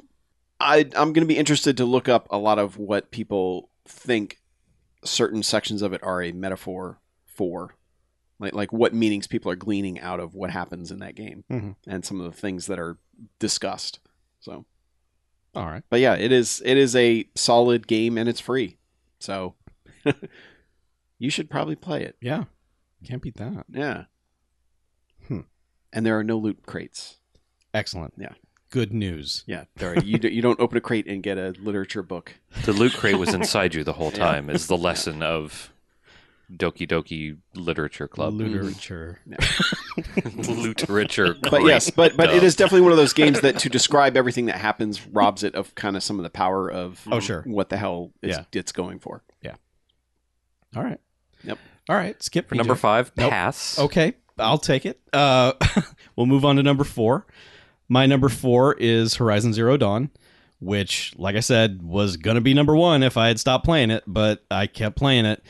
And my issue with that game, right? Let me let me say good things about that game first. It it looks amazing. That world looks awesome. The design of the the machines is very cool. The main character is awesome. I like her a lot the character models all look great. They animate well. The facial stuff is really good. Um, but there's a part in that game where it opens up and it becomes like you have to you go across this like long passage to get to the other side of the world to do a thing. And I kind of felt my heart sinking when this was happening, where it was just like, oh man, all of this is going on. I don't want to deal with any of this shit. I just want to run errands in my little section and help out the three or four people I already know. But then you're like, you're fucking Angela Lansbury with a with a you have like a cyber orphan vision and you solve crimes for random ass people you don't know. And it's just like, how did this how did that game become this? How did how did we get from point A to point B? How did this character who's an orphan who essentially grew up with one person have these social graces to calmly help bereaved people figure out how their family member died and and solve this crime and She's been through some shit. stop wars. And it's just it's I, I don't know. It just goes places that just feel like open world bullshit. And I it just felt like things could have been better if they had kept it maybe more closed off. And then if they had made another one open it up a little bit more. It's just the more you see of the world you more the more you just kind of go oh really like we just evolved into that again that's dumb so i don't know We humans or we yeah games? yeah people People are shit. I know, but it's just I, I don't know. I just I just felt like as that game goes on, it just kind of gets dumb. So, but anyway, I I still like it. It's the fourth best game of the year. Fourth favorite game of the year. yes, that's right. The, my fourth favorite. Um, so my number four, I, I, I, apologize ahead of time because I haven't actually talked about it on the show, so I'm gonna have to talk a little, little bit about it now. Um, it's Dead Cells. Um, Oh, yeah. it's a, I, I guess it's only on the PC right now because it's still early access, which means they'll probably finish it on there, and then consoles will get it because it, it's pretty good and it's getting good uh, praise. Um, it's everything I'm about to say is like probably going to make a lot of people shut off listening about it. Mhm. Um, it's a quasi pixel art. I mean, it's not pixel art like in, intentionally bad pixel art. It's pixel art in Is that the game you were playing last week? yeah. Mhm. Okay. Um, it, it's pixel art in the and I say pixel art more like the SNES era, like 16-bit style. Yeah. Um, what it really most reminds me of is that very deliberate art style from like original Prince of Persia and Another World, Out of This World, Flashback, all those kind of things. Mhm. Like where it's just very deliberate animation. Um, you, you know, using low res, almost you know, pixel style graphics Mhm. but like everyone's got like a very fluid animation to them. Um, otherwise, it's a roguelike game. Uh, but with yeah, they actually describe it as a Roguevania or Roguevania game because it's also got Castlevania style. Um, Is it a Metroidvania? sure, like I said, everything about this sounds like fuck you a thousand times over. Uh huh. However, it's all the garbage from like 2016 that we hated. it kind of is, Yeah. yeah.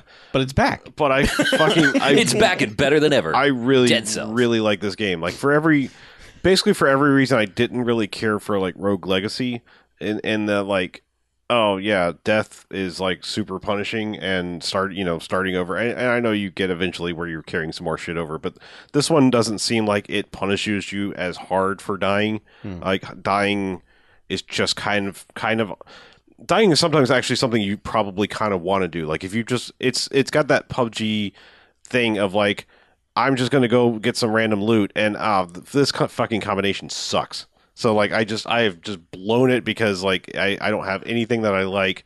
Dying is just a better option just to fucking start this over because you know wh- whatever. Um but yeah, I, I, I just really like it. The the weapons, the combat, the movement, everything is super satisfying, and uh, I, I don't know where the story goes because I'm not that good yet.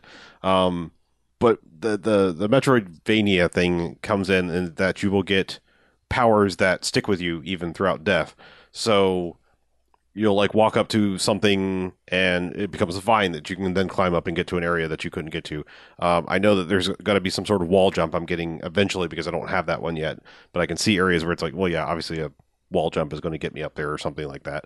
Um, so I've got a few of these persistent powers, not all of them yet, and and that's the nice thing is like as you're going along, you're like, oh well, I see what kind of power that- that's going to be a ground pound that lets me pound through this area and get to a whole new section, and so it, it kind of teases you in that like I know what I need to do here. I just got to get to the point where I get that power, and it just it looks really nice, plays really well for being an early Is access. it procedural each time you die? Sort of like the other roguelikes? Yes and no. Like it, it is procedurally generated, and that the level will be different. It seems like there are certain elements of each level that will be there, just not necessarily in the exact same place.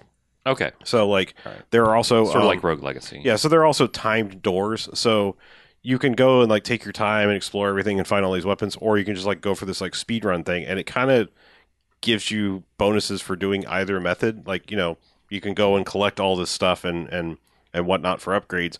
Or if you just kind of speed run it, there will be these doors that, as long as you get there within a certain amount of time, you open it up and there's a whole bunch of shit inside of there. So it, it's mm-hmm. kind of nice. It kind of like adapts for whatever kind of style playthrough you want to go.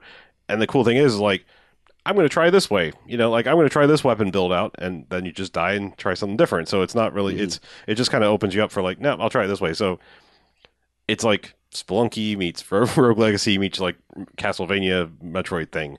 It's just it's a whole lot of shit that I really like all blended together. That's really good. Because like Spelunky's that way. It's like ah, I I've always played this because I got good at, it. and then it's like oh shit, this other weapon that I've just always ignored is fucking amazing, and I've actually gotten really good at it. So there's like that aspect of like oh actually this thing that I thought was stupid is actually kind of fucking great. Like it's a super dated reference, but there's like these Spartan shoes that you get, which makes you just kick everybody. You know, this is Sparta style. Ah, ah. But the funny thing is, it's actually a pretty good weapon because, like, if you knock someone off a ledge, it's pretty much instant death. I mean, most ledge falls are going to be kills anyway, but this is like people splatter extra good. or if you kick them against a wall or other stationary object, that's also like really powerful. So okay. it's like there's there's weird little things that you learn along the way that are very fun. I was watching you play it before Bamfcast last week, Yeah. and uh, that looked like a lot of fun. Yeah, yeah. And Um, I was gonna say it is early access. This is one of the most polished early access games I've ever touched. Yeah, by, I- by far. I like I Wouldn't have assumed it was. Seriously, I don't even know. Like, unless they're just planning to add more features, I don't know what's stopping them from going like, yeah, this is done. Because like this is, I've not encountered a single bug. They're like, you may experience some wacky things like falling through the floor. Nothing. Nope. Nothing like that has happened to me. So Nice. All right, my number four is another game that we haven't talked about on the show, uh, called The Sexy Brutal, Uh, which is a. It's kind of like a combination of Clue and Groundhog Day, in that, uh, but with kind of like that Double Fine style of artwork. Where this is, it's kind of like it's you are basically you are in the sexy brutal is this mansion that you're in that has a casino in it and other stuff uh, other areas you end up going to later. But uh, you are preventing murders. And what you do is you every time the person gets murdered or i shouldn't say that but every time you get to the certain point in the day the day rewinds and you restart it over. So what you're doing is you're you're following the path of okay here's the murder victim I'm going to follow him, see what he does over, you know, what route he takes over the course of these these four hours. When you start it, it's a 12 hour cycle for all the rest, and an hour is a minute of real world time. So like a, a run through one thing is only 12 minutes, but you are exploring all these little areas, and each time you solve a murder, you figure, you know, you'll follow the murderer, you'll follow the the murder E, the murder victim, and uh, and and you're yeah, it's basically it's kind of it's kind of the adventure game thing of okay, I need to find this item. Like you know, in the tutorial area, it's a very small area. There's only Mhm. like eight rooms, but you follow the the what the guy gets shot in the chapel, and he picks a safe before he does that, and in the safe is an empty shell casing, like a, basically a blank. And what you do is, okay, I have to find the blank, and then I have to get over to the rifle that the guy uses before he gets there and put the blank in it in order to save the guy. But the timing has to be right of everything, Mhm. and obviously the game gets a lot more complex with the murders. But once you solve one, the game is basically, all right, you solved that, you figured out how to save him. Here's the other person you need to save, and then it keeps going with new people and new areas that you unlock by doing this. And it's just it's a really really cool game that tells a story that I really enjoyed because like all indie games it's like all right here's more of what here's a bigger thing that's going on. But this one actually has a story that makes sense and it's it's kind of there's there's a whole like uh, glossary of stuff on the pause menu which as you explore areas and, and you save people and you find uh, the the deck of cards you'll find like the you know the ace of clubs in a room. And once you've found all of these in the room they unlock different entries that describe okay here's what's here's what this room's significant for. Here's what this character why this character was at the party.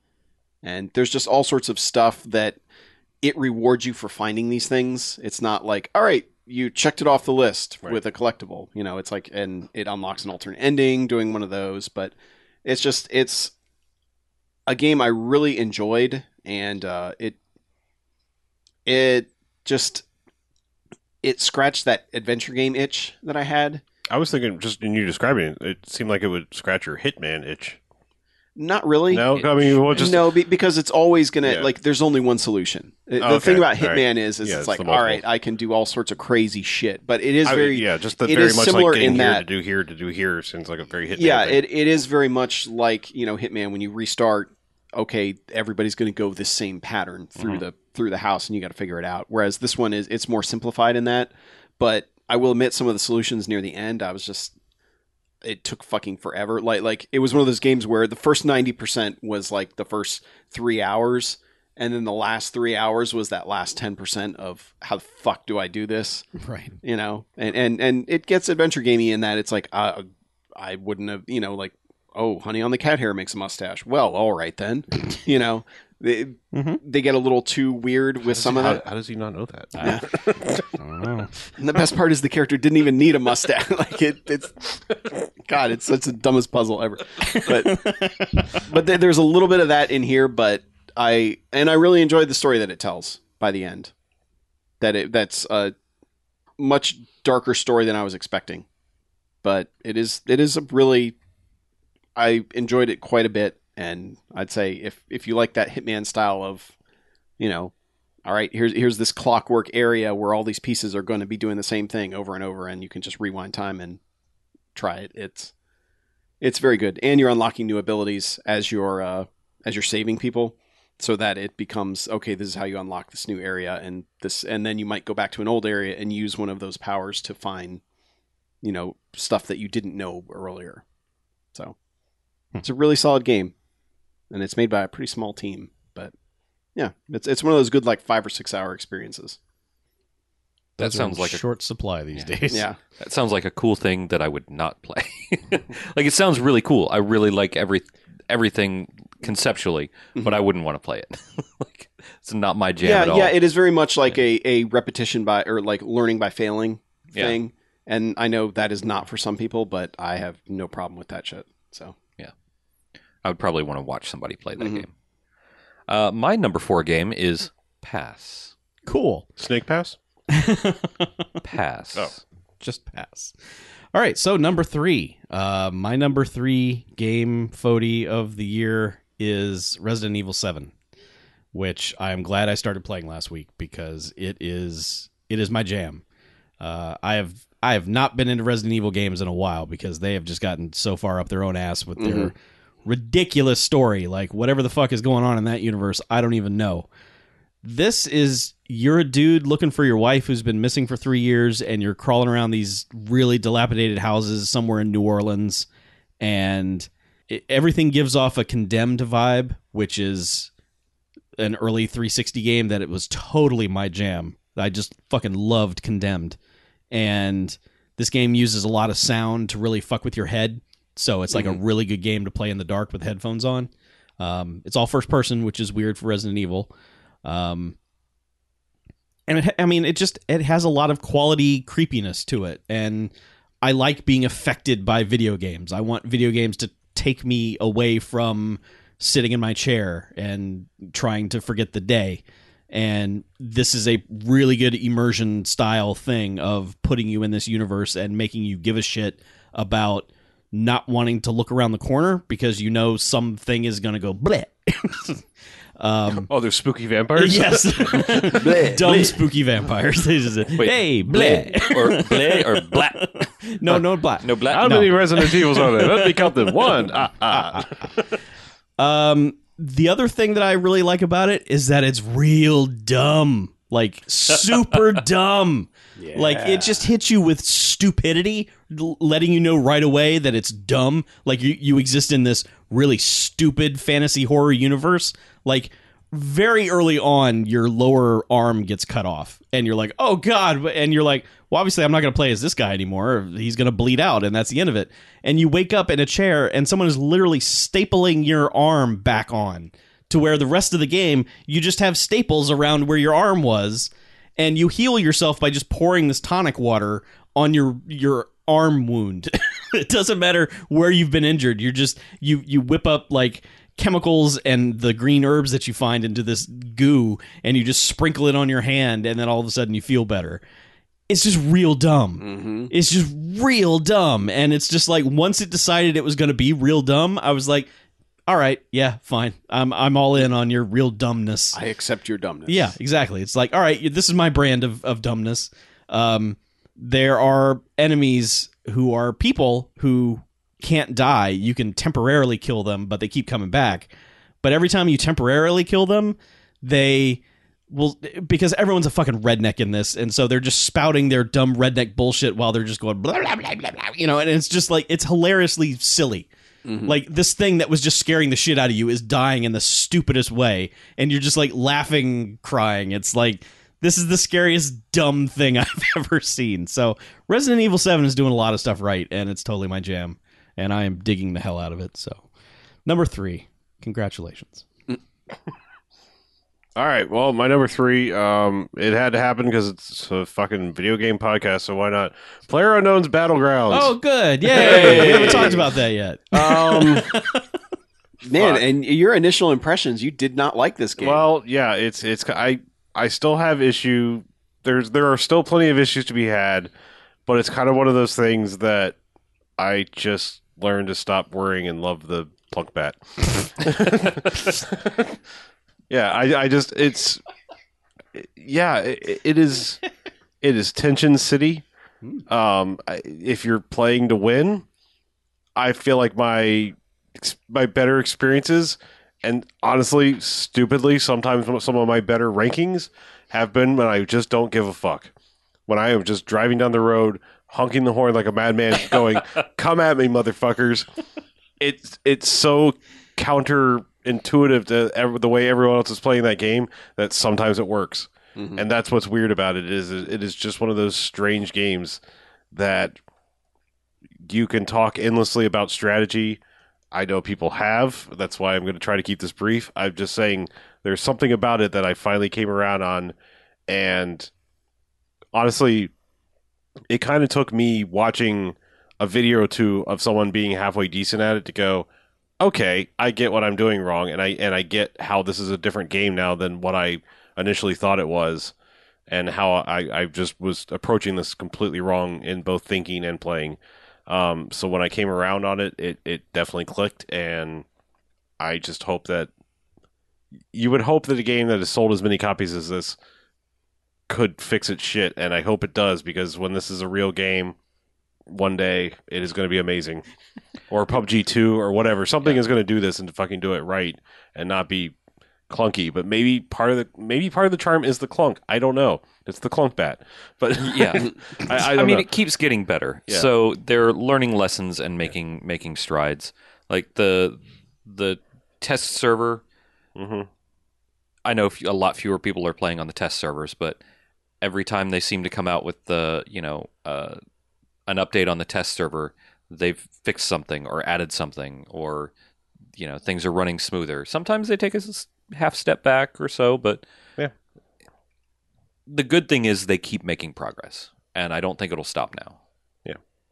And now that I can now that I can play it on the Xbox, even though it's even more broken on there than it was on the PC, Right. that's good. That's definitely much more my jam because I, I'm sorry, I am just I'm better with a controller these days, and I just I just I, I've retrained my brain and I know my roots, but I know where I am now. And call me an old man, call me weird, call me whatever. I don't care. I, I like sitting there with a controller these days. I switched over to playing Fortnite BR on the PS4 because I'm way better with the controller these days, and it's a lot better for me. Yeah. So whatever. It's Mhm. I then whatever. I'm stopped talking about PUBG because everyone's sick of it. Nah, it's fine, man. I mean, the world over, not just us in this room. I'm glad you enjoyed it, though. I- I'm glad your your your opinion turned around. So, Mhm. speaking of opinions turning around, and the opposite of being clunky, uh, Cuphead is my number three, which I seem to remember when we discussed presentation in our Games of the Generation episode uh, way back when, uh, and Beatles Rock Band was basically like the game with the best presentation of all time. Mhm. I kind of feel like Cuphead is the new king. Like everything about this is funneled towards that 1930s cartoon aesthetic. I mean, everything. The, Everything fits perfectly within that aesthetic. It is. It, it it is, is. so pure I- in what it is. I don't know how they did it. I still like. I look at it. I'm like, Carefully. how the fuck did you make this look like this? Like, like it's just one of those things that when you're when it's running, it's like I can't believe I'm playing a game that looks like this.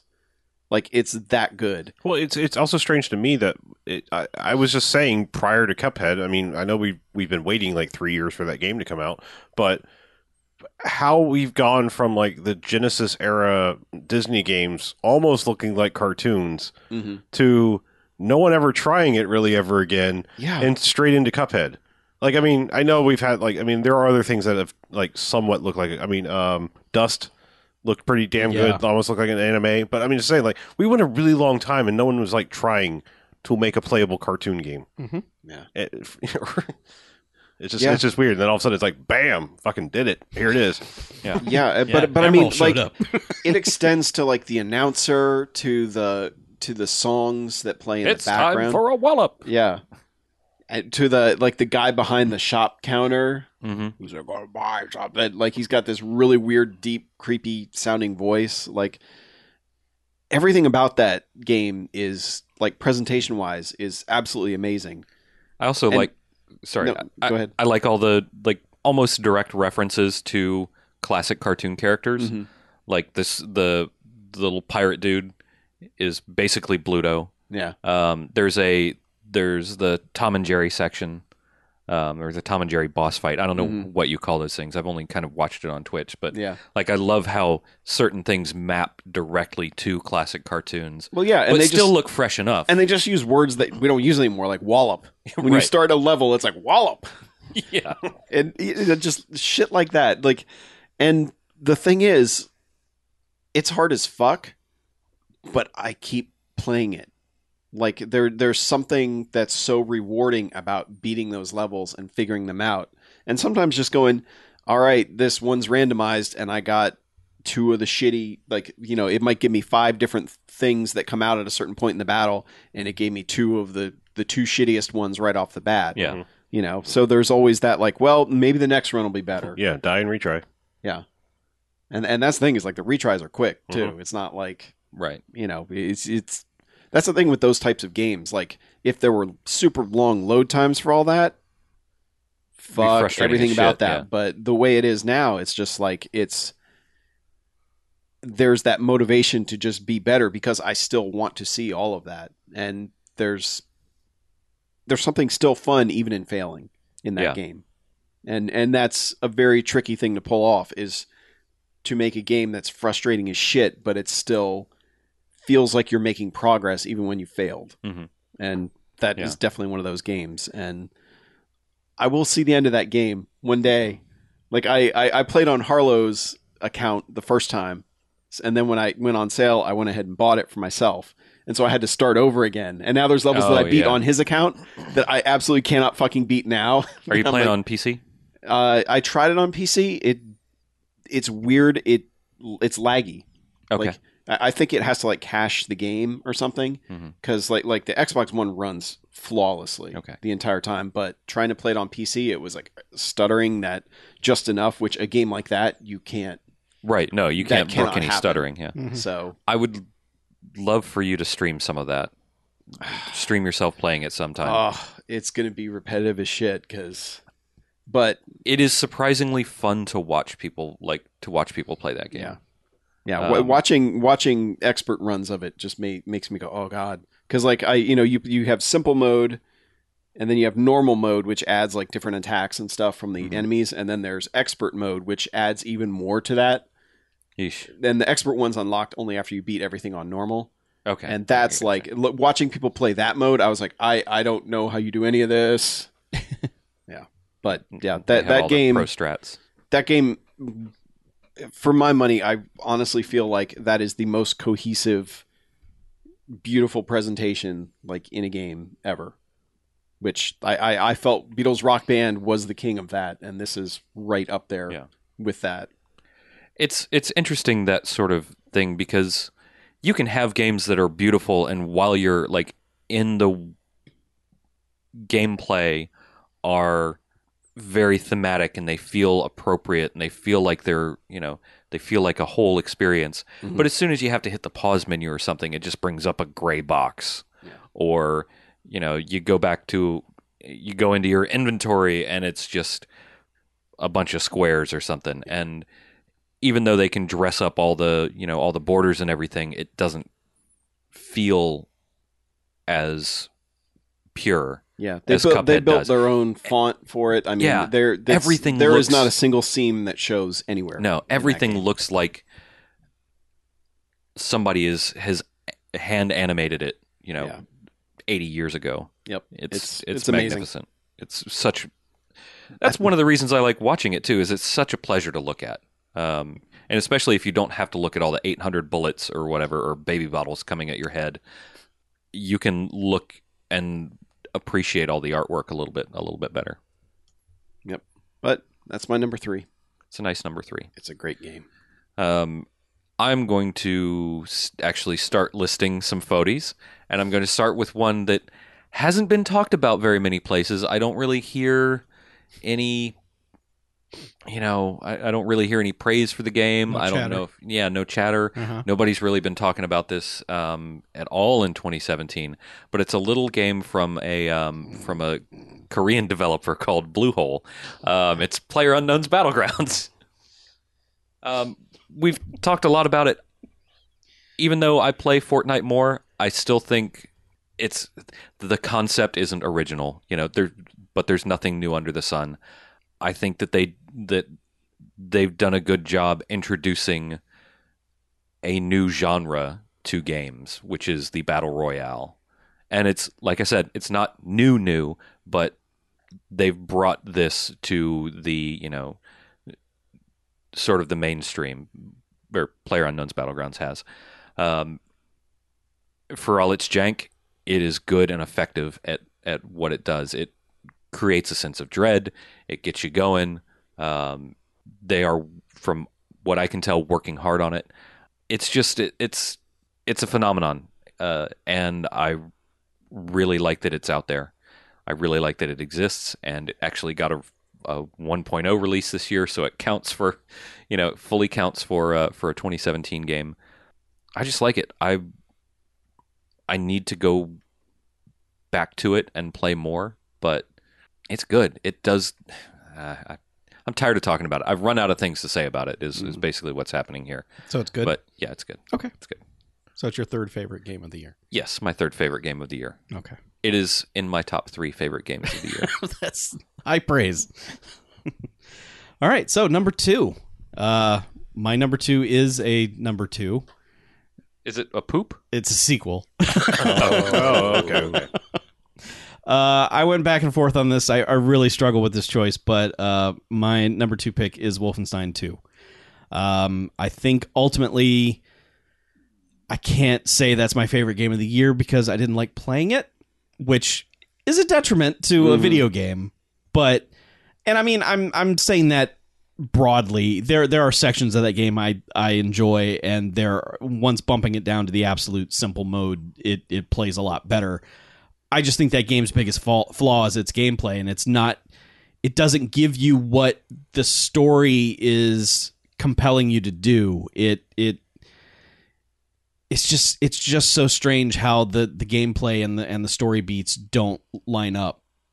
There's there's a moment that is so perfect for a power fantasy thing, and it it's hard and it's difficult, and you will die a million times trying to do it, and it's like what is i mean I, what am i trying to prove here? I i who who am i trying to prove it to?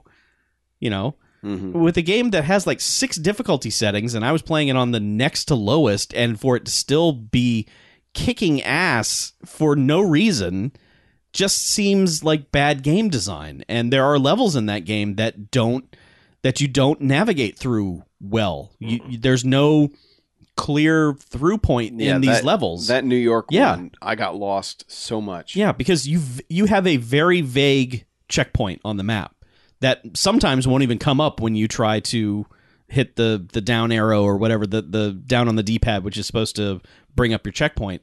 Sometimes it just doesn't come up at all and you're like, I don't know what floor I'm supposed to be on.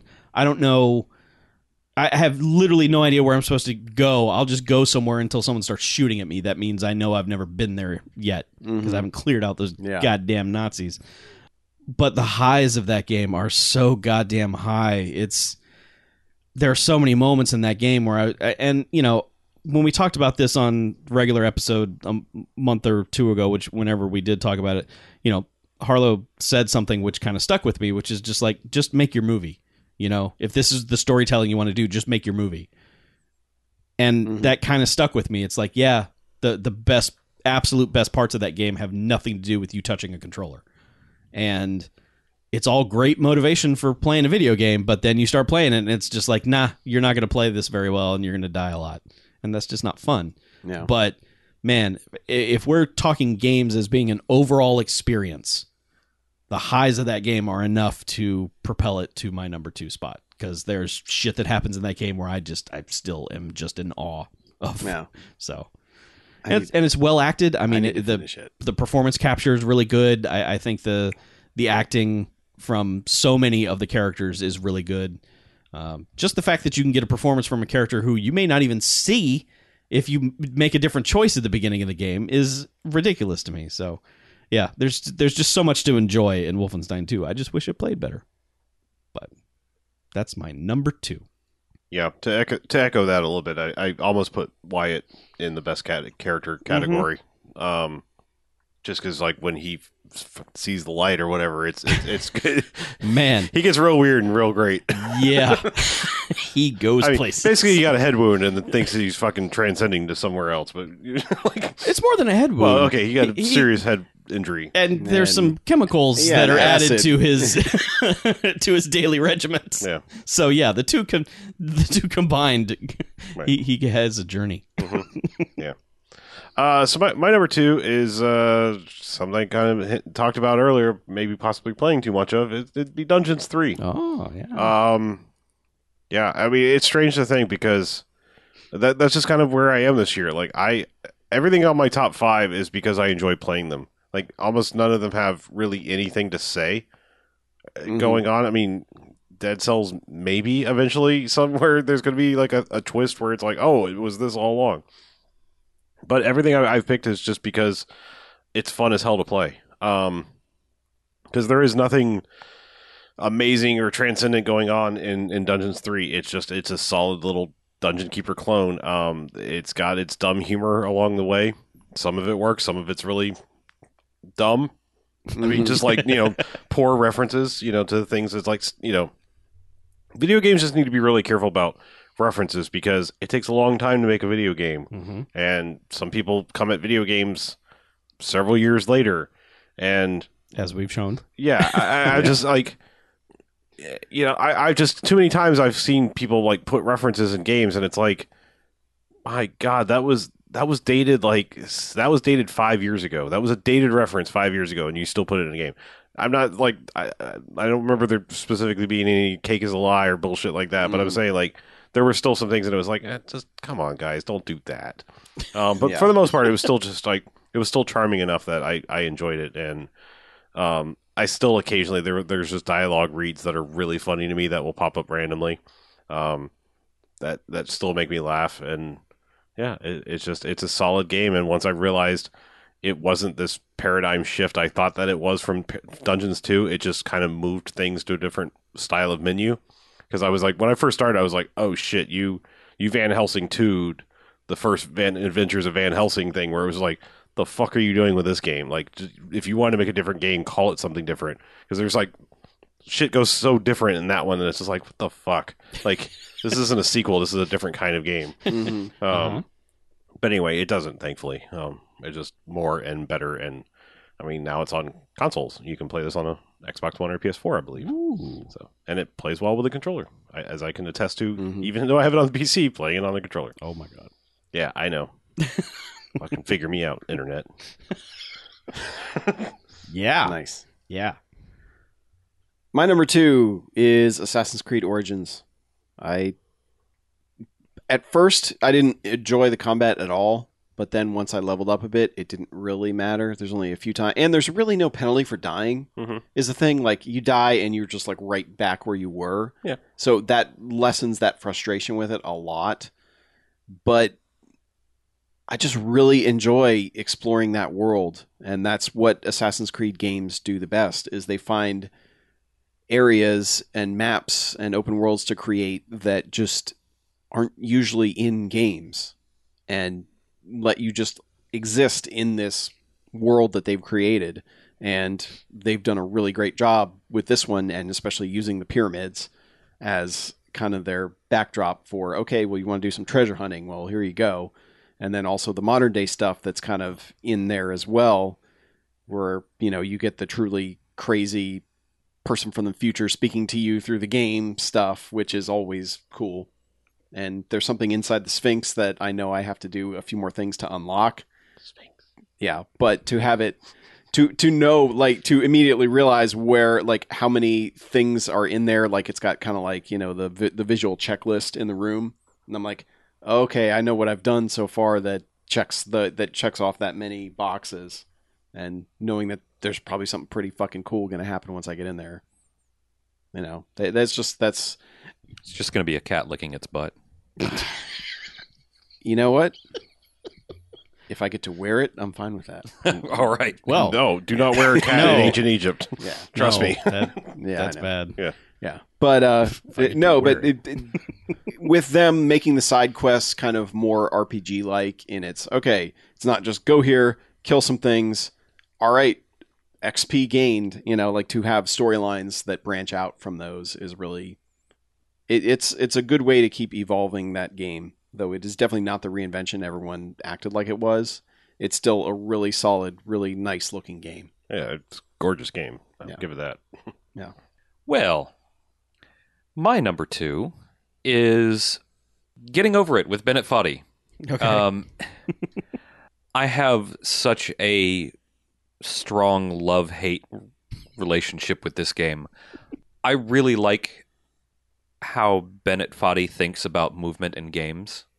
And the mechanics of this game are so wonderfully frustrating because all it takes is you not paying attention to what you're doing for a nanosecond and you've flung yourself down a fucking mountain that took you three hours to get up. But sometimes you can sort of by luck just flail at the controls for 30 seconds and get farther than you've ever been. However, you might learn a little more about the control scheme while you're doing it.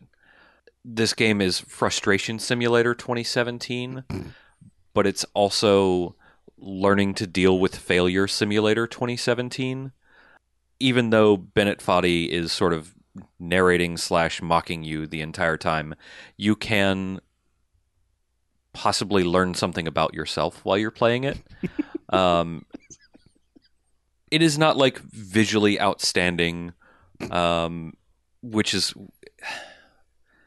I, I mean coming from the guy that made QWOP i shouldn't really expect a whole lot but um, so much of everything else we play these days, it feels like it's just a fucking feast for the eyes. Mhm. Um, but it's very simple. It's not, um, you know, it's not like a pixel arty thing, but it's also not like super high fidelity. It looks it looks nice enough, but it's just kind of, I guess, plain as looks go, except for the fact that your character is a like super muscly dude that's sitting in a cauldron with a big hammer and using the hammer to fling himself over obstacles.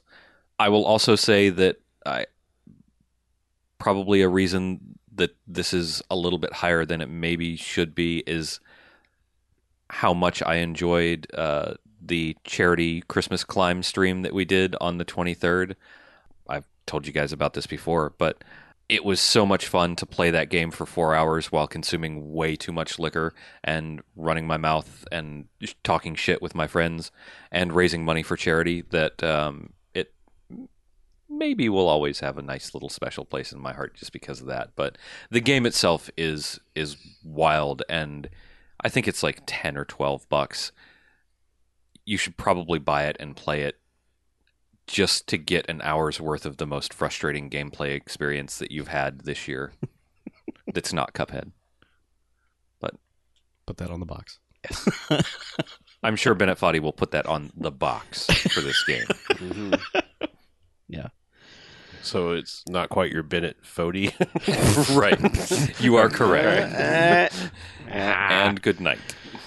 Ah, oh, so I guess we're at number one, huh? we are. Yep. Number one's Fodies, top Fody, Most the official The- favorite of the year. The Fodiest. the Fodiest.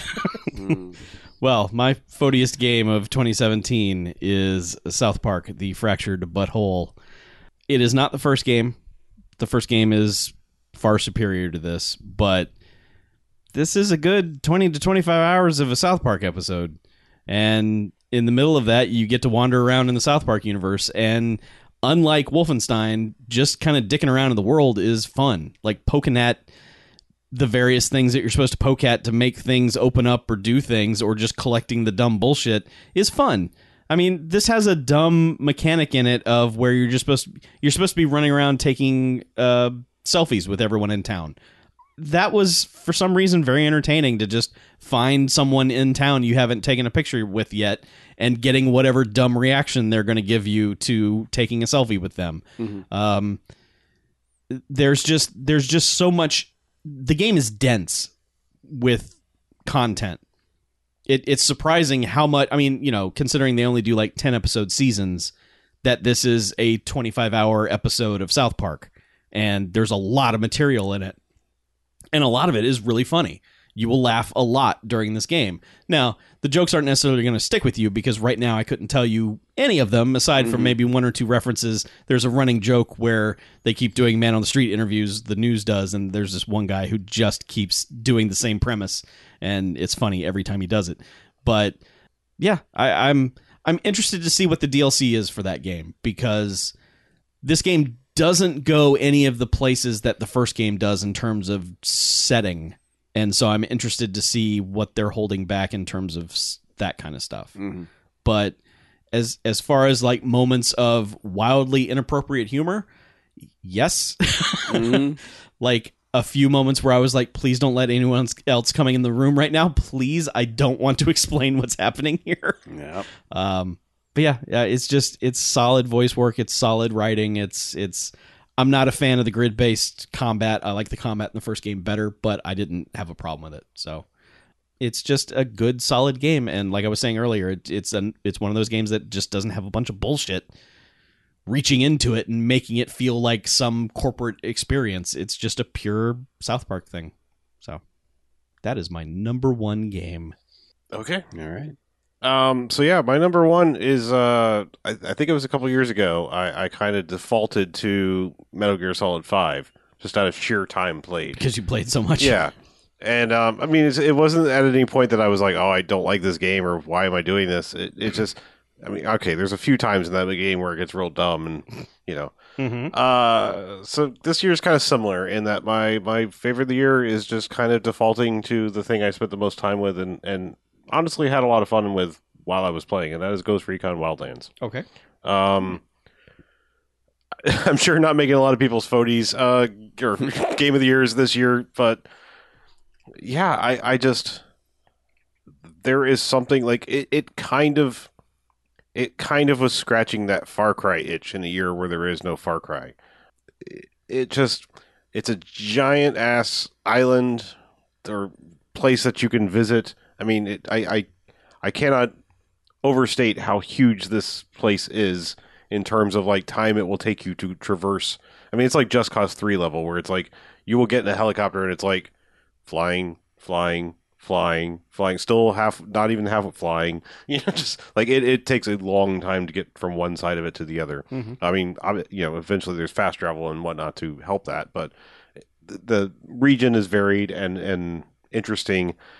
I, I understand from a storytelling perspective, it's kind of problematic because it, is very much in that vein of like send in the U.S. soldiers to fix whatever problem and gung ho, bang bang, fuck yeah, America, Oh yeah, I think that country wanted to sue us imperialism, yeah, or sue Ubisoft. yeah. Um, Yikes. Yeah. They're like, we are not a drug ridden country. And it's like, yeah, you're fucking Colombia or whatever. Of course you are. yeah, I. But I mean, I, I can't argue that I just had a whole lot of fun with almost every combat scenario in that game, and and I mean, there's just there's a lot to be said about that. Like this game almost kind of gave me the joy Just Cause Two gave me, whereas Just Cause Three didn't somehow. Like I mean, Just Cause Three was like almost too much, and then like you know, it was it was and it was like it, you know you just kind of iterated a little too far, Mhm. and and I I play Ghost Recon Wildlands. I mean, look, I I, I don't take Tom Clancy shit serious or anything with his name on it serious. For a long time. I mean, a long time ago, it was some good ass, you know, military drama shit Mm-hmm. it has been complete and utter bullshit. It might as well be like the Richard Marcinko shit at this point. It's just it's fucking ridiculous. like it is literally like this is just like military. pop This is military fucking porn at this point. Yeah, you know, like there is nothing serious about it. So like it, I viewed it as like a B movie action thing. Like so the imperialistic bullshit was just like rolling off at the same way as like you know, oh, you must be Rico. Uh-huh. I am Bolo Santosi. Like that. it- like I was in my head. I'm reading it like I am watching it and playing it like that. Like Okay. this means nothing. I'm not taking this serious. I don't. You know. Think of this as like a real thing because it's just a fucking joke at this point. um, and and and to me, it seems like I maybe am not the one that's so far off because they added fucking Predator to the game. like they put the literal Yeah. actual Predator into the goddamn game. Yeah. Yeah. And Pretty good. I'm still declaring it my favorite of the year, and I haven't even touched that DLC. I've heard good things. Yeah. I've heard good things. I, Sounds I good. need to put this game back in. It's just I have been on a streak where it's like I have not had time to play game, Mm. I- and so yeah, th- this one has suffered, and I, and I I think I heard maybe it was a time thing. I hope it's not a timed thing. I- I don't know. I need to get in the game and see goddamn Predator. That's all I know. um, but yeah, I, I just I had so much fun with it, and I fuck. I, I think I jokingly way because this was like a February or March release. It was way Oh, yeah, it early was in the year to the point that I kind of almost forgot for a while that it was a 2017 game because I played it so long ago. But I kind of jokingly said, I think when I talked about it, that this might be my Fody of the year or fav- RIP in peace. Uh-huh. ATM machine. I, I, I- I jokingly declared my Fody when I banked a helicopter too hard and my badass redhead military chick went, ah, shit balls. and I was like, you know what? Fuck it, it is. It is my favorite of the year. That game just said shit balls, a thing that I say all the time that I didn't even think was like a real swear. And here it is in a fucking video game. And I was like, I don't care if they change the helicopter combat. I the time I spent with this game, I fucking loved it. sniper rifles kills are satisfying in the way they're supposed to be. You know, laying plans out for your dudes to execute on on on a kill is awesome. Like that has that which one Assassin's Creed Brotherhood where you just like rain down ninjas or Yeah. rain down Yeah. assassins on people. Yeah. Like that is a fucking satisfying feeling. Like having a squad commands that aren't a pain in the ass, like old Rainbow Six, where it's like, all right, I want you here facing this way and you over here facing. No, this is like you know, tag that dude, tag that dude, tag that dude. Ready, go, bang, Kill. yeah, done. Yeah. Like uh, yeah, the game's fun and it's not. It's not winning any awards for storytelling. I just had a hell of a lot of fun with it, Sometimes and they all put you and they put fucking Predator. In it. Fun's the best thing to have. That's pretty similar with my number one in that I played it the most and I had fun with it almost the entire time. Mm-hmm. And uh, that is Nioh, which is no surprise to anyone who's listened to the show over the course of the year or followed me on Twitter at any point when there's a sale on Nioh and I go, hey, buy this, fuckers. um, yeah, it's. I never read it with that tone, but I will from now on. Yeah. Yeah. Um, hey, fuckers. Buy this. Buy this. yeah. It's Nioh. Buy it. Um, but yeah, it's a game that took me like 100 hours to get the platinum. And then I was like, all right, there's three DLCs. Time to play through all those too. Mm-hmm. And um, yeah, I mean, it's it's Dark Souls with combat that I think is actually fluid and not just based on the timing and the dodging. It is way more about knowing what weapon you're using and finding out which combo works for you.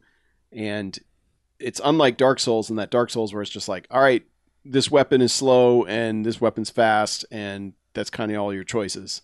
You know, and and if you've put too much time into building up one weapon and then you realize it just kind of isn't working, you've lost so much progress. Whereas this one is like, all right, you know, if if the dual swords aren't working for you, you switch to a spear, switch your stance. Like there there are all sorts of ways to customize it to make it to find the fun in it. And I'm glad that I found it that way.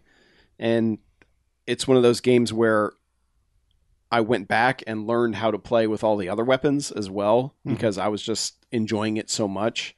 And they've made it you know, I'm I'm big on talking about immersion and like basically okay, you can take convenience out if it's going to make your world feel more cohesive. Whereas this one is very much like pick your mission from a map and just and you're just running through the mission and then you get to the end and you just hit X to leave the level type, you know, video gamey shit, which the because this game is almost like a Diablo type thing where it's like, all right, I am just doing this mission to see if I can get better loot on this run and get some XP. It lets you get in and out quickly in the way that you'd want to get in and out. And yeah, it, it just it's I remember the first time I played it, and I think the episode after that, I was just like, I have now discovered that a Dark Souls game set in feudal Japan is extremely my shit. and this game is extremely my shit. And I it it easily it consumed my year, really. It- like I think that's the only complaint I could have about it is I have over 200 hours in that game and it's like, yeah, I probably could have played a lot more. I probably could have gotten through Prey. I could have gotten through Nier Automata. I could have gotten through Horizon Zero Dawn. I- You know, I could have gotten through a ton more games that came out earlier this year, and I just didn't because I was like, you know what?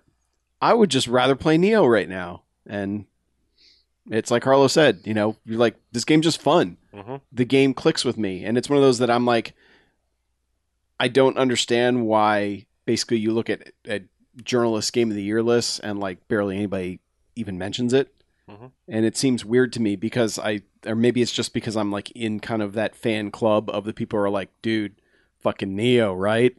you know, and maybe it's just because I'm deep in that now where like somebody's like, Hey man, Nioh's on sale. I'm like, I must tell everyone about Nioh. so I don't know if it's that, but I I genuinely love this game and I I understand why a lot of people wouldn't, but I think those people are wrong because it's awesome.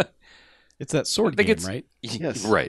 yes, and it's it's led to many a good rant from me about my wife describing my gaming habits. Right. It's like it seems like it's great. It, I know it's not for me. Um and I think it's one of those that is close enough to a Souls alike hmm that people are like, "Nah, I'm good, brah. I've I've been there. I'm not going there again." Yeah. Um, and that's probably why it hasn't ended up on on more lists because that is kind of I don't want to say it's a niche thing, but it's It- pretty it is. close. It's Yeah, pretty close. is. Um, can anything be niche in video games? Really? Yes. Niche It's show. Niche show. My game of the year is definitely not a niche title. Um, it is universally beloved by all who gaze upon it, um, because it is my it is the Fody. Um, Horizon Zero Dawn. Hmm. That is the game that I loved the most this year. Um, I know at some points it reveals itself as a video game ass video game, and is it also reveals itself some points as an open world ass open world game, but I loved playing around in that universe. I loved like everything about the design of that world. I love the way it looks. I love the way it plays. I love the way it sounds. Um, I love the voice acting in that game. Um, I think it's Ashly Burch who uh, Yeah. who does the voice for Aloy, and I fucking love that voice. There's something about it. Um, I talked at length, I think, about the the facial rigging Mhm. in in Horizon, and it's just it's still so impactful to me to think back on it and think of how good that looks. It's not like it manages to be super realistic looking in its movement without being in that dangerous uncanny valley space that we I feel like we've been through in the last 3 or 4 years of video game faces. Well, I know- think I think raw processing power has caught up to the LA Noire technique of facial capturing I think so. because it's pretty damn close. Yeah. It's being able to see, you know, pain in the scrunch of someone's brow Mhm. is fucking phenomenal. Um, and probably my biggest complaint about this, about Horizon in general, is the way that it ends. The l- fucking last thing that happens in Horizon to set up Horizon 2 or set up the DLC or whatever it is, I think is the dumbest fucking thing they could have done. um, and I think I mentioned that shortly after I completed it on the podcast. Um, but it's just fucking painful that they decided, like, it feels like a publisher move where they go, oh, this is good, but you need to The corporate tendrils have come in. Yes, exactly. you need to you need to do something at the end to make sure that we can hang a sequel on it in 2 years. Yeah. Because there's Um, no way you could tell another story in this universe. Right. Well, yeah. Um Dumb. yeah, it's and and the universe is like right before they do that, it's rife for continuing stories or different stories or a prequel or whatever. Mhm. There's so many other ways that you could that you could tell more story in this world, and I want more story in this world, which is why I'm so disappointed that I have missed the DLC so far. But it it's one of those open world games where even though I knew it was all you know open world ass climb the tower and you get a bunch of dots and then go to the dots. Yeah. I was excited to get more dots every time because I wanted to go to a new part of the world or I wanted to see a different creature or you know, I wanted to go by that particular area because there's uh you know, there's a dino bot that is really cool and I like trying to fight those cuz they're hard or they're weird looking or I can ride these or you know or there's a giant fucking bird in the sky that I, you know, giant mecha bird that I get to Those try to destroy. dicks. I know they are, but it's fucking awesome when you like spend 25 minutes fighting one and finally like hit the last shot on that thing and it explodes in a shower of parts everywhere. Yeah. But Yeah, Mecha Bird. yeah, Damn mecha bird. Mecha bird. And like the final fight in that game is really good too. There's, you know, there's so much they do right that it just completely erases anything that that that is wrong with that game. We should get these Um, people that are good at making the gameplay stuff together with people that are good at making the story thing, and make less games that are really good. Yeah, Right. I agree. I agree. Yeah.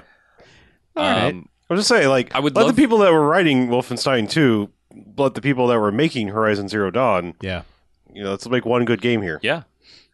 Um, One perfect game, I should well, say. Yeah. but what would it, what would happen is EA would buy both studios and be like, "Oh, you two are combined now," and then also you're shut down. right. yes. That's that's also, what would you're happen. fired. Right. We'd get really excited for nine seconds until we saw everybody asking for jobs on Twitter, um, which is how you find out about game studio closures these days.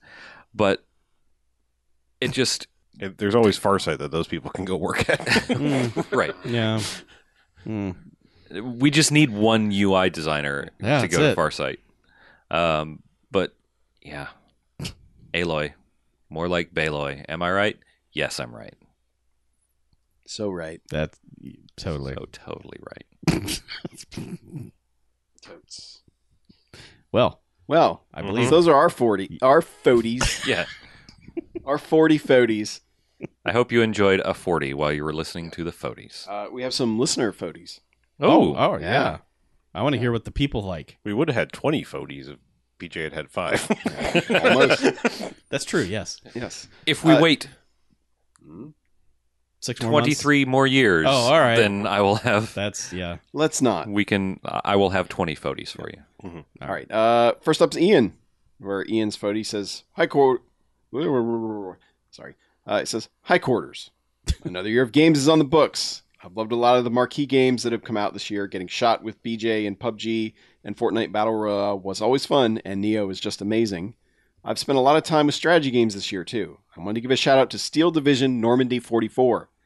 It's an RTS from French developer Eugen Systems, and it's about probably the most overexposed part of World War II, the invasion of Normandy. Hmm. But the scale of it and how it handles morale made it one of my favorite experiences of 2017. You get to watch the front lines bulge and retract as you move your forces, and sol- soldiers will hunker down or retreat when faced with superior enemy fire. And best of all, you can play in these absolutely insane 10 versus 10 matches, where you really get a sense of the scale of what happened on D Day and the weeks that followed. Anyway, thanks for all the podcasts, my dudes. Ian, sent for my purple Mad Catz GameCube controller. Nice. Nice. I had one of those. It was garbage. It was. It was real bad. I had a purple official Nintendo controller. I had one of those too. I got the 'Cause my fake purple one was to purple. yeah, Yeah. to match it, and it was Yeah. trash. Yeah. Uh, next, we got one from Jay, who says his Fody pick. Hey, No Quarters crew. Jay from the prequel to Fallout New Vegas here. And as I mentioned in the Discord, pimp the Discord here, please. Thank you. We have a Discord. Yeah, Discord slash numbers. Yeah. It's they I'm go to our website. Go to go to bamfcast.com. It's on there. yeah, did we ever put it? We should put a link on No Quarters, I guess. Too. I think Did we? I think it's there. Nah. I hope Uh, so. We'll Either check. way. We'll check.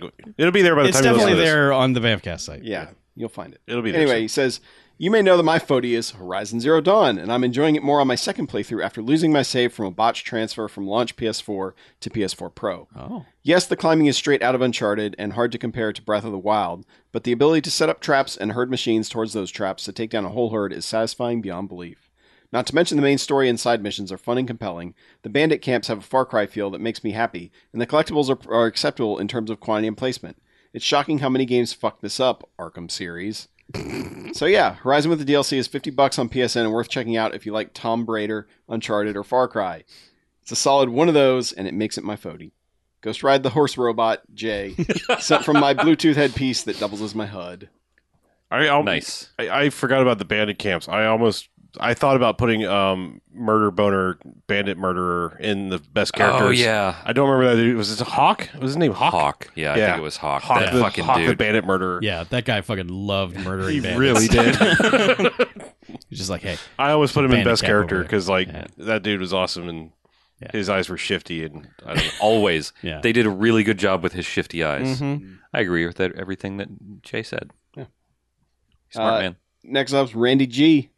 This is Randy G from OKC here, uh, a skewed one on the Discord. Oh, hey, buddy. While I could go in depth on a single game, there's too many that I'd like to shout out, so here's a short list instead. Number five, Nioh.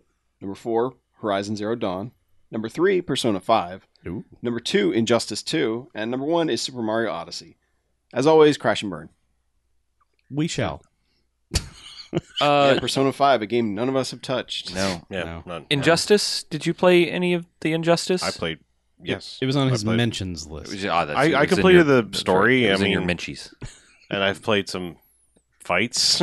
I don't play online because I'm not that good, but Yeah. You should play online. I well, I, I need to play some more single player fights because the whole bunch of DLC characters are coming out. Oh, Oh, That shit's gotten and a, crazy. and a whole bunch Yeah. of DLC characters have come out. Like it's huh? a whole bunch of DLC characters have come out. Yeah, yeah. More coming. Yeah. Like, Hellboy's Just in it. all the of- Ninja Turtles are coming to it. It's it's gotten fucking weird. Whoa. Seriously, if you Fighting want, games have started doing that where they're just Yeah. like, "Fuck it, man, Here's everything. you're in it." like we we went to your house, we modeled you. while you're in you- the game while now. you were sleeping. you're in Injustice. Sleepy Mackie is. If you ever if you ever want Injustice to Three Twilight Edition. if you ever want to see a video of pure unadulterated joy, look up the announced trailer for Injustice 2 with the Ninja Turtles, where they announced it at, like some fighting game con or something. Oh yeah, was it? Yeah, Yeah, the there's most like recent- there are like three guys just fucking losing their shit. it is amazing. oh my god. Yeah, I like it. All right, uh, last one up is Jonathan, who says, "Gentlemen, I don't have time to play as many games as I'd like, what with being a full time adult and all. But here are my picks for 2017.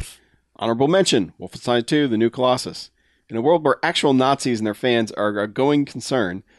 Being able to shoot them with reckless abandon was extremely satisfying. The game maybe has a few issues. I got lost a few times, and it's hard to tell where you're being attacked from in some scenarios. But the story more than made up for it. A plus would murder Nazis again. Good. Uh, Horizon Zero Dawn. This is hands down my best of show. It has robot dinosaurs. It's gorgeous. The story is compelling and somewhat original. It has robot dinosaurs, and you can shoot them with a bow and arrow or hit them with a stick. I found the combat really fun. I'm a sucker for using a bow in video games. See also the rebooted Tom's Raider. or actually, Wow. he says Tombs Raider. Oh, Oh, fine. sorry. But Tomb still, Raider. The- I, I was in Tom Raider mode. props from for other the uh, improper pluralization, Yeah, which yeah. I'm always Tom a fan of. Yes. See also the rebooted Tombs Raider. Also, it has robot dinosaurs. I look forward to what's next from the studio and hopefully the further adventures of Aloy. Congratulations to all of us for surviving the hell year of 2017, and may we be able to find enough ammo in the apocalyptic, apocalyptic wasteland to come. Jonathan sent for my Pip Boy. Good. Robot dinosaurs are cool. Yeah. Yeah, he he clearly is a big fan of robot dinosaurs. Yeah. I would get sad every I. time I would lose my writing dinosaur. Oh yeah, but you could just whistle for a new one. Yeah, but I would grow attached to the one I He had. had a I connection. would tell stories to it while we rode across the plains looking at nothing. like, there's some berries over there. You want to stop and get them, robot dinosaur? No, keep going. Okay. Robot dinosaurs don't need berries; they need bat berries. All right, that's how I know that we've been here too long doing this. berries. Maybe Mm. maybe blackberries. Maybe they can. Yeah, maybe they just eat some blackberries. Fuck. Eat too many blackberries, you get Bluetooth. Uh, Close Holy the God. show. All right. All right. So thank you for listening. Uh, another another year in the books. Another Fodes down. If you want to write us, check us out, noquarters.net. Write us at talk at noquarters.net. Otherwise, you know, all the socials, you'll find us. Everything slash noquartersnet. It's Yeah. It's easy. yep. Yep. Come to us and then give money to our Patreon. That is all. Yep. Patreon.com slash Bamfcast. Sorry. Sister show. Got to use that one. It pays for this show. It does. I don't know. But anyway, Sure. it's late. We're clearly all punchy. And let's get out of here. I'm Mackie, I'm BJ. I'm Chuck. And I'm Harlow. and this is No Quarters Out.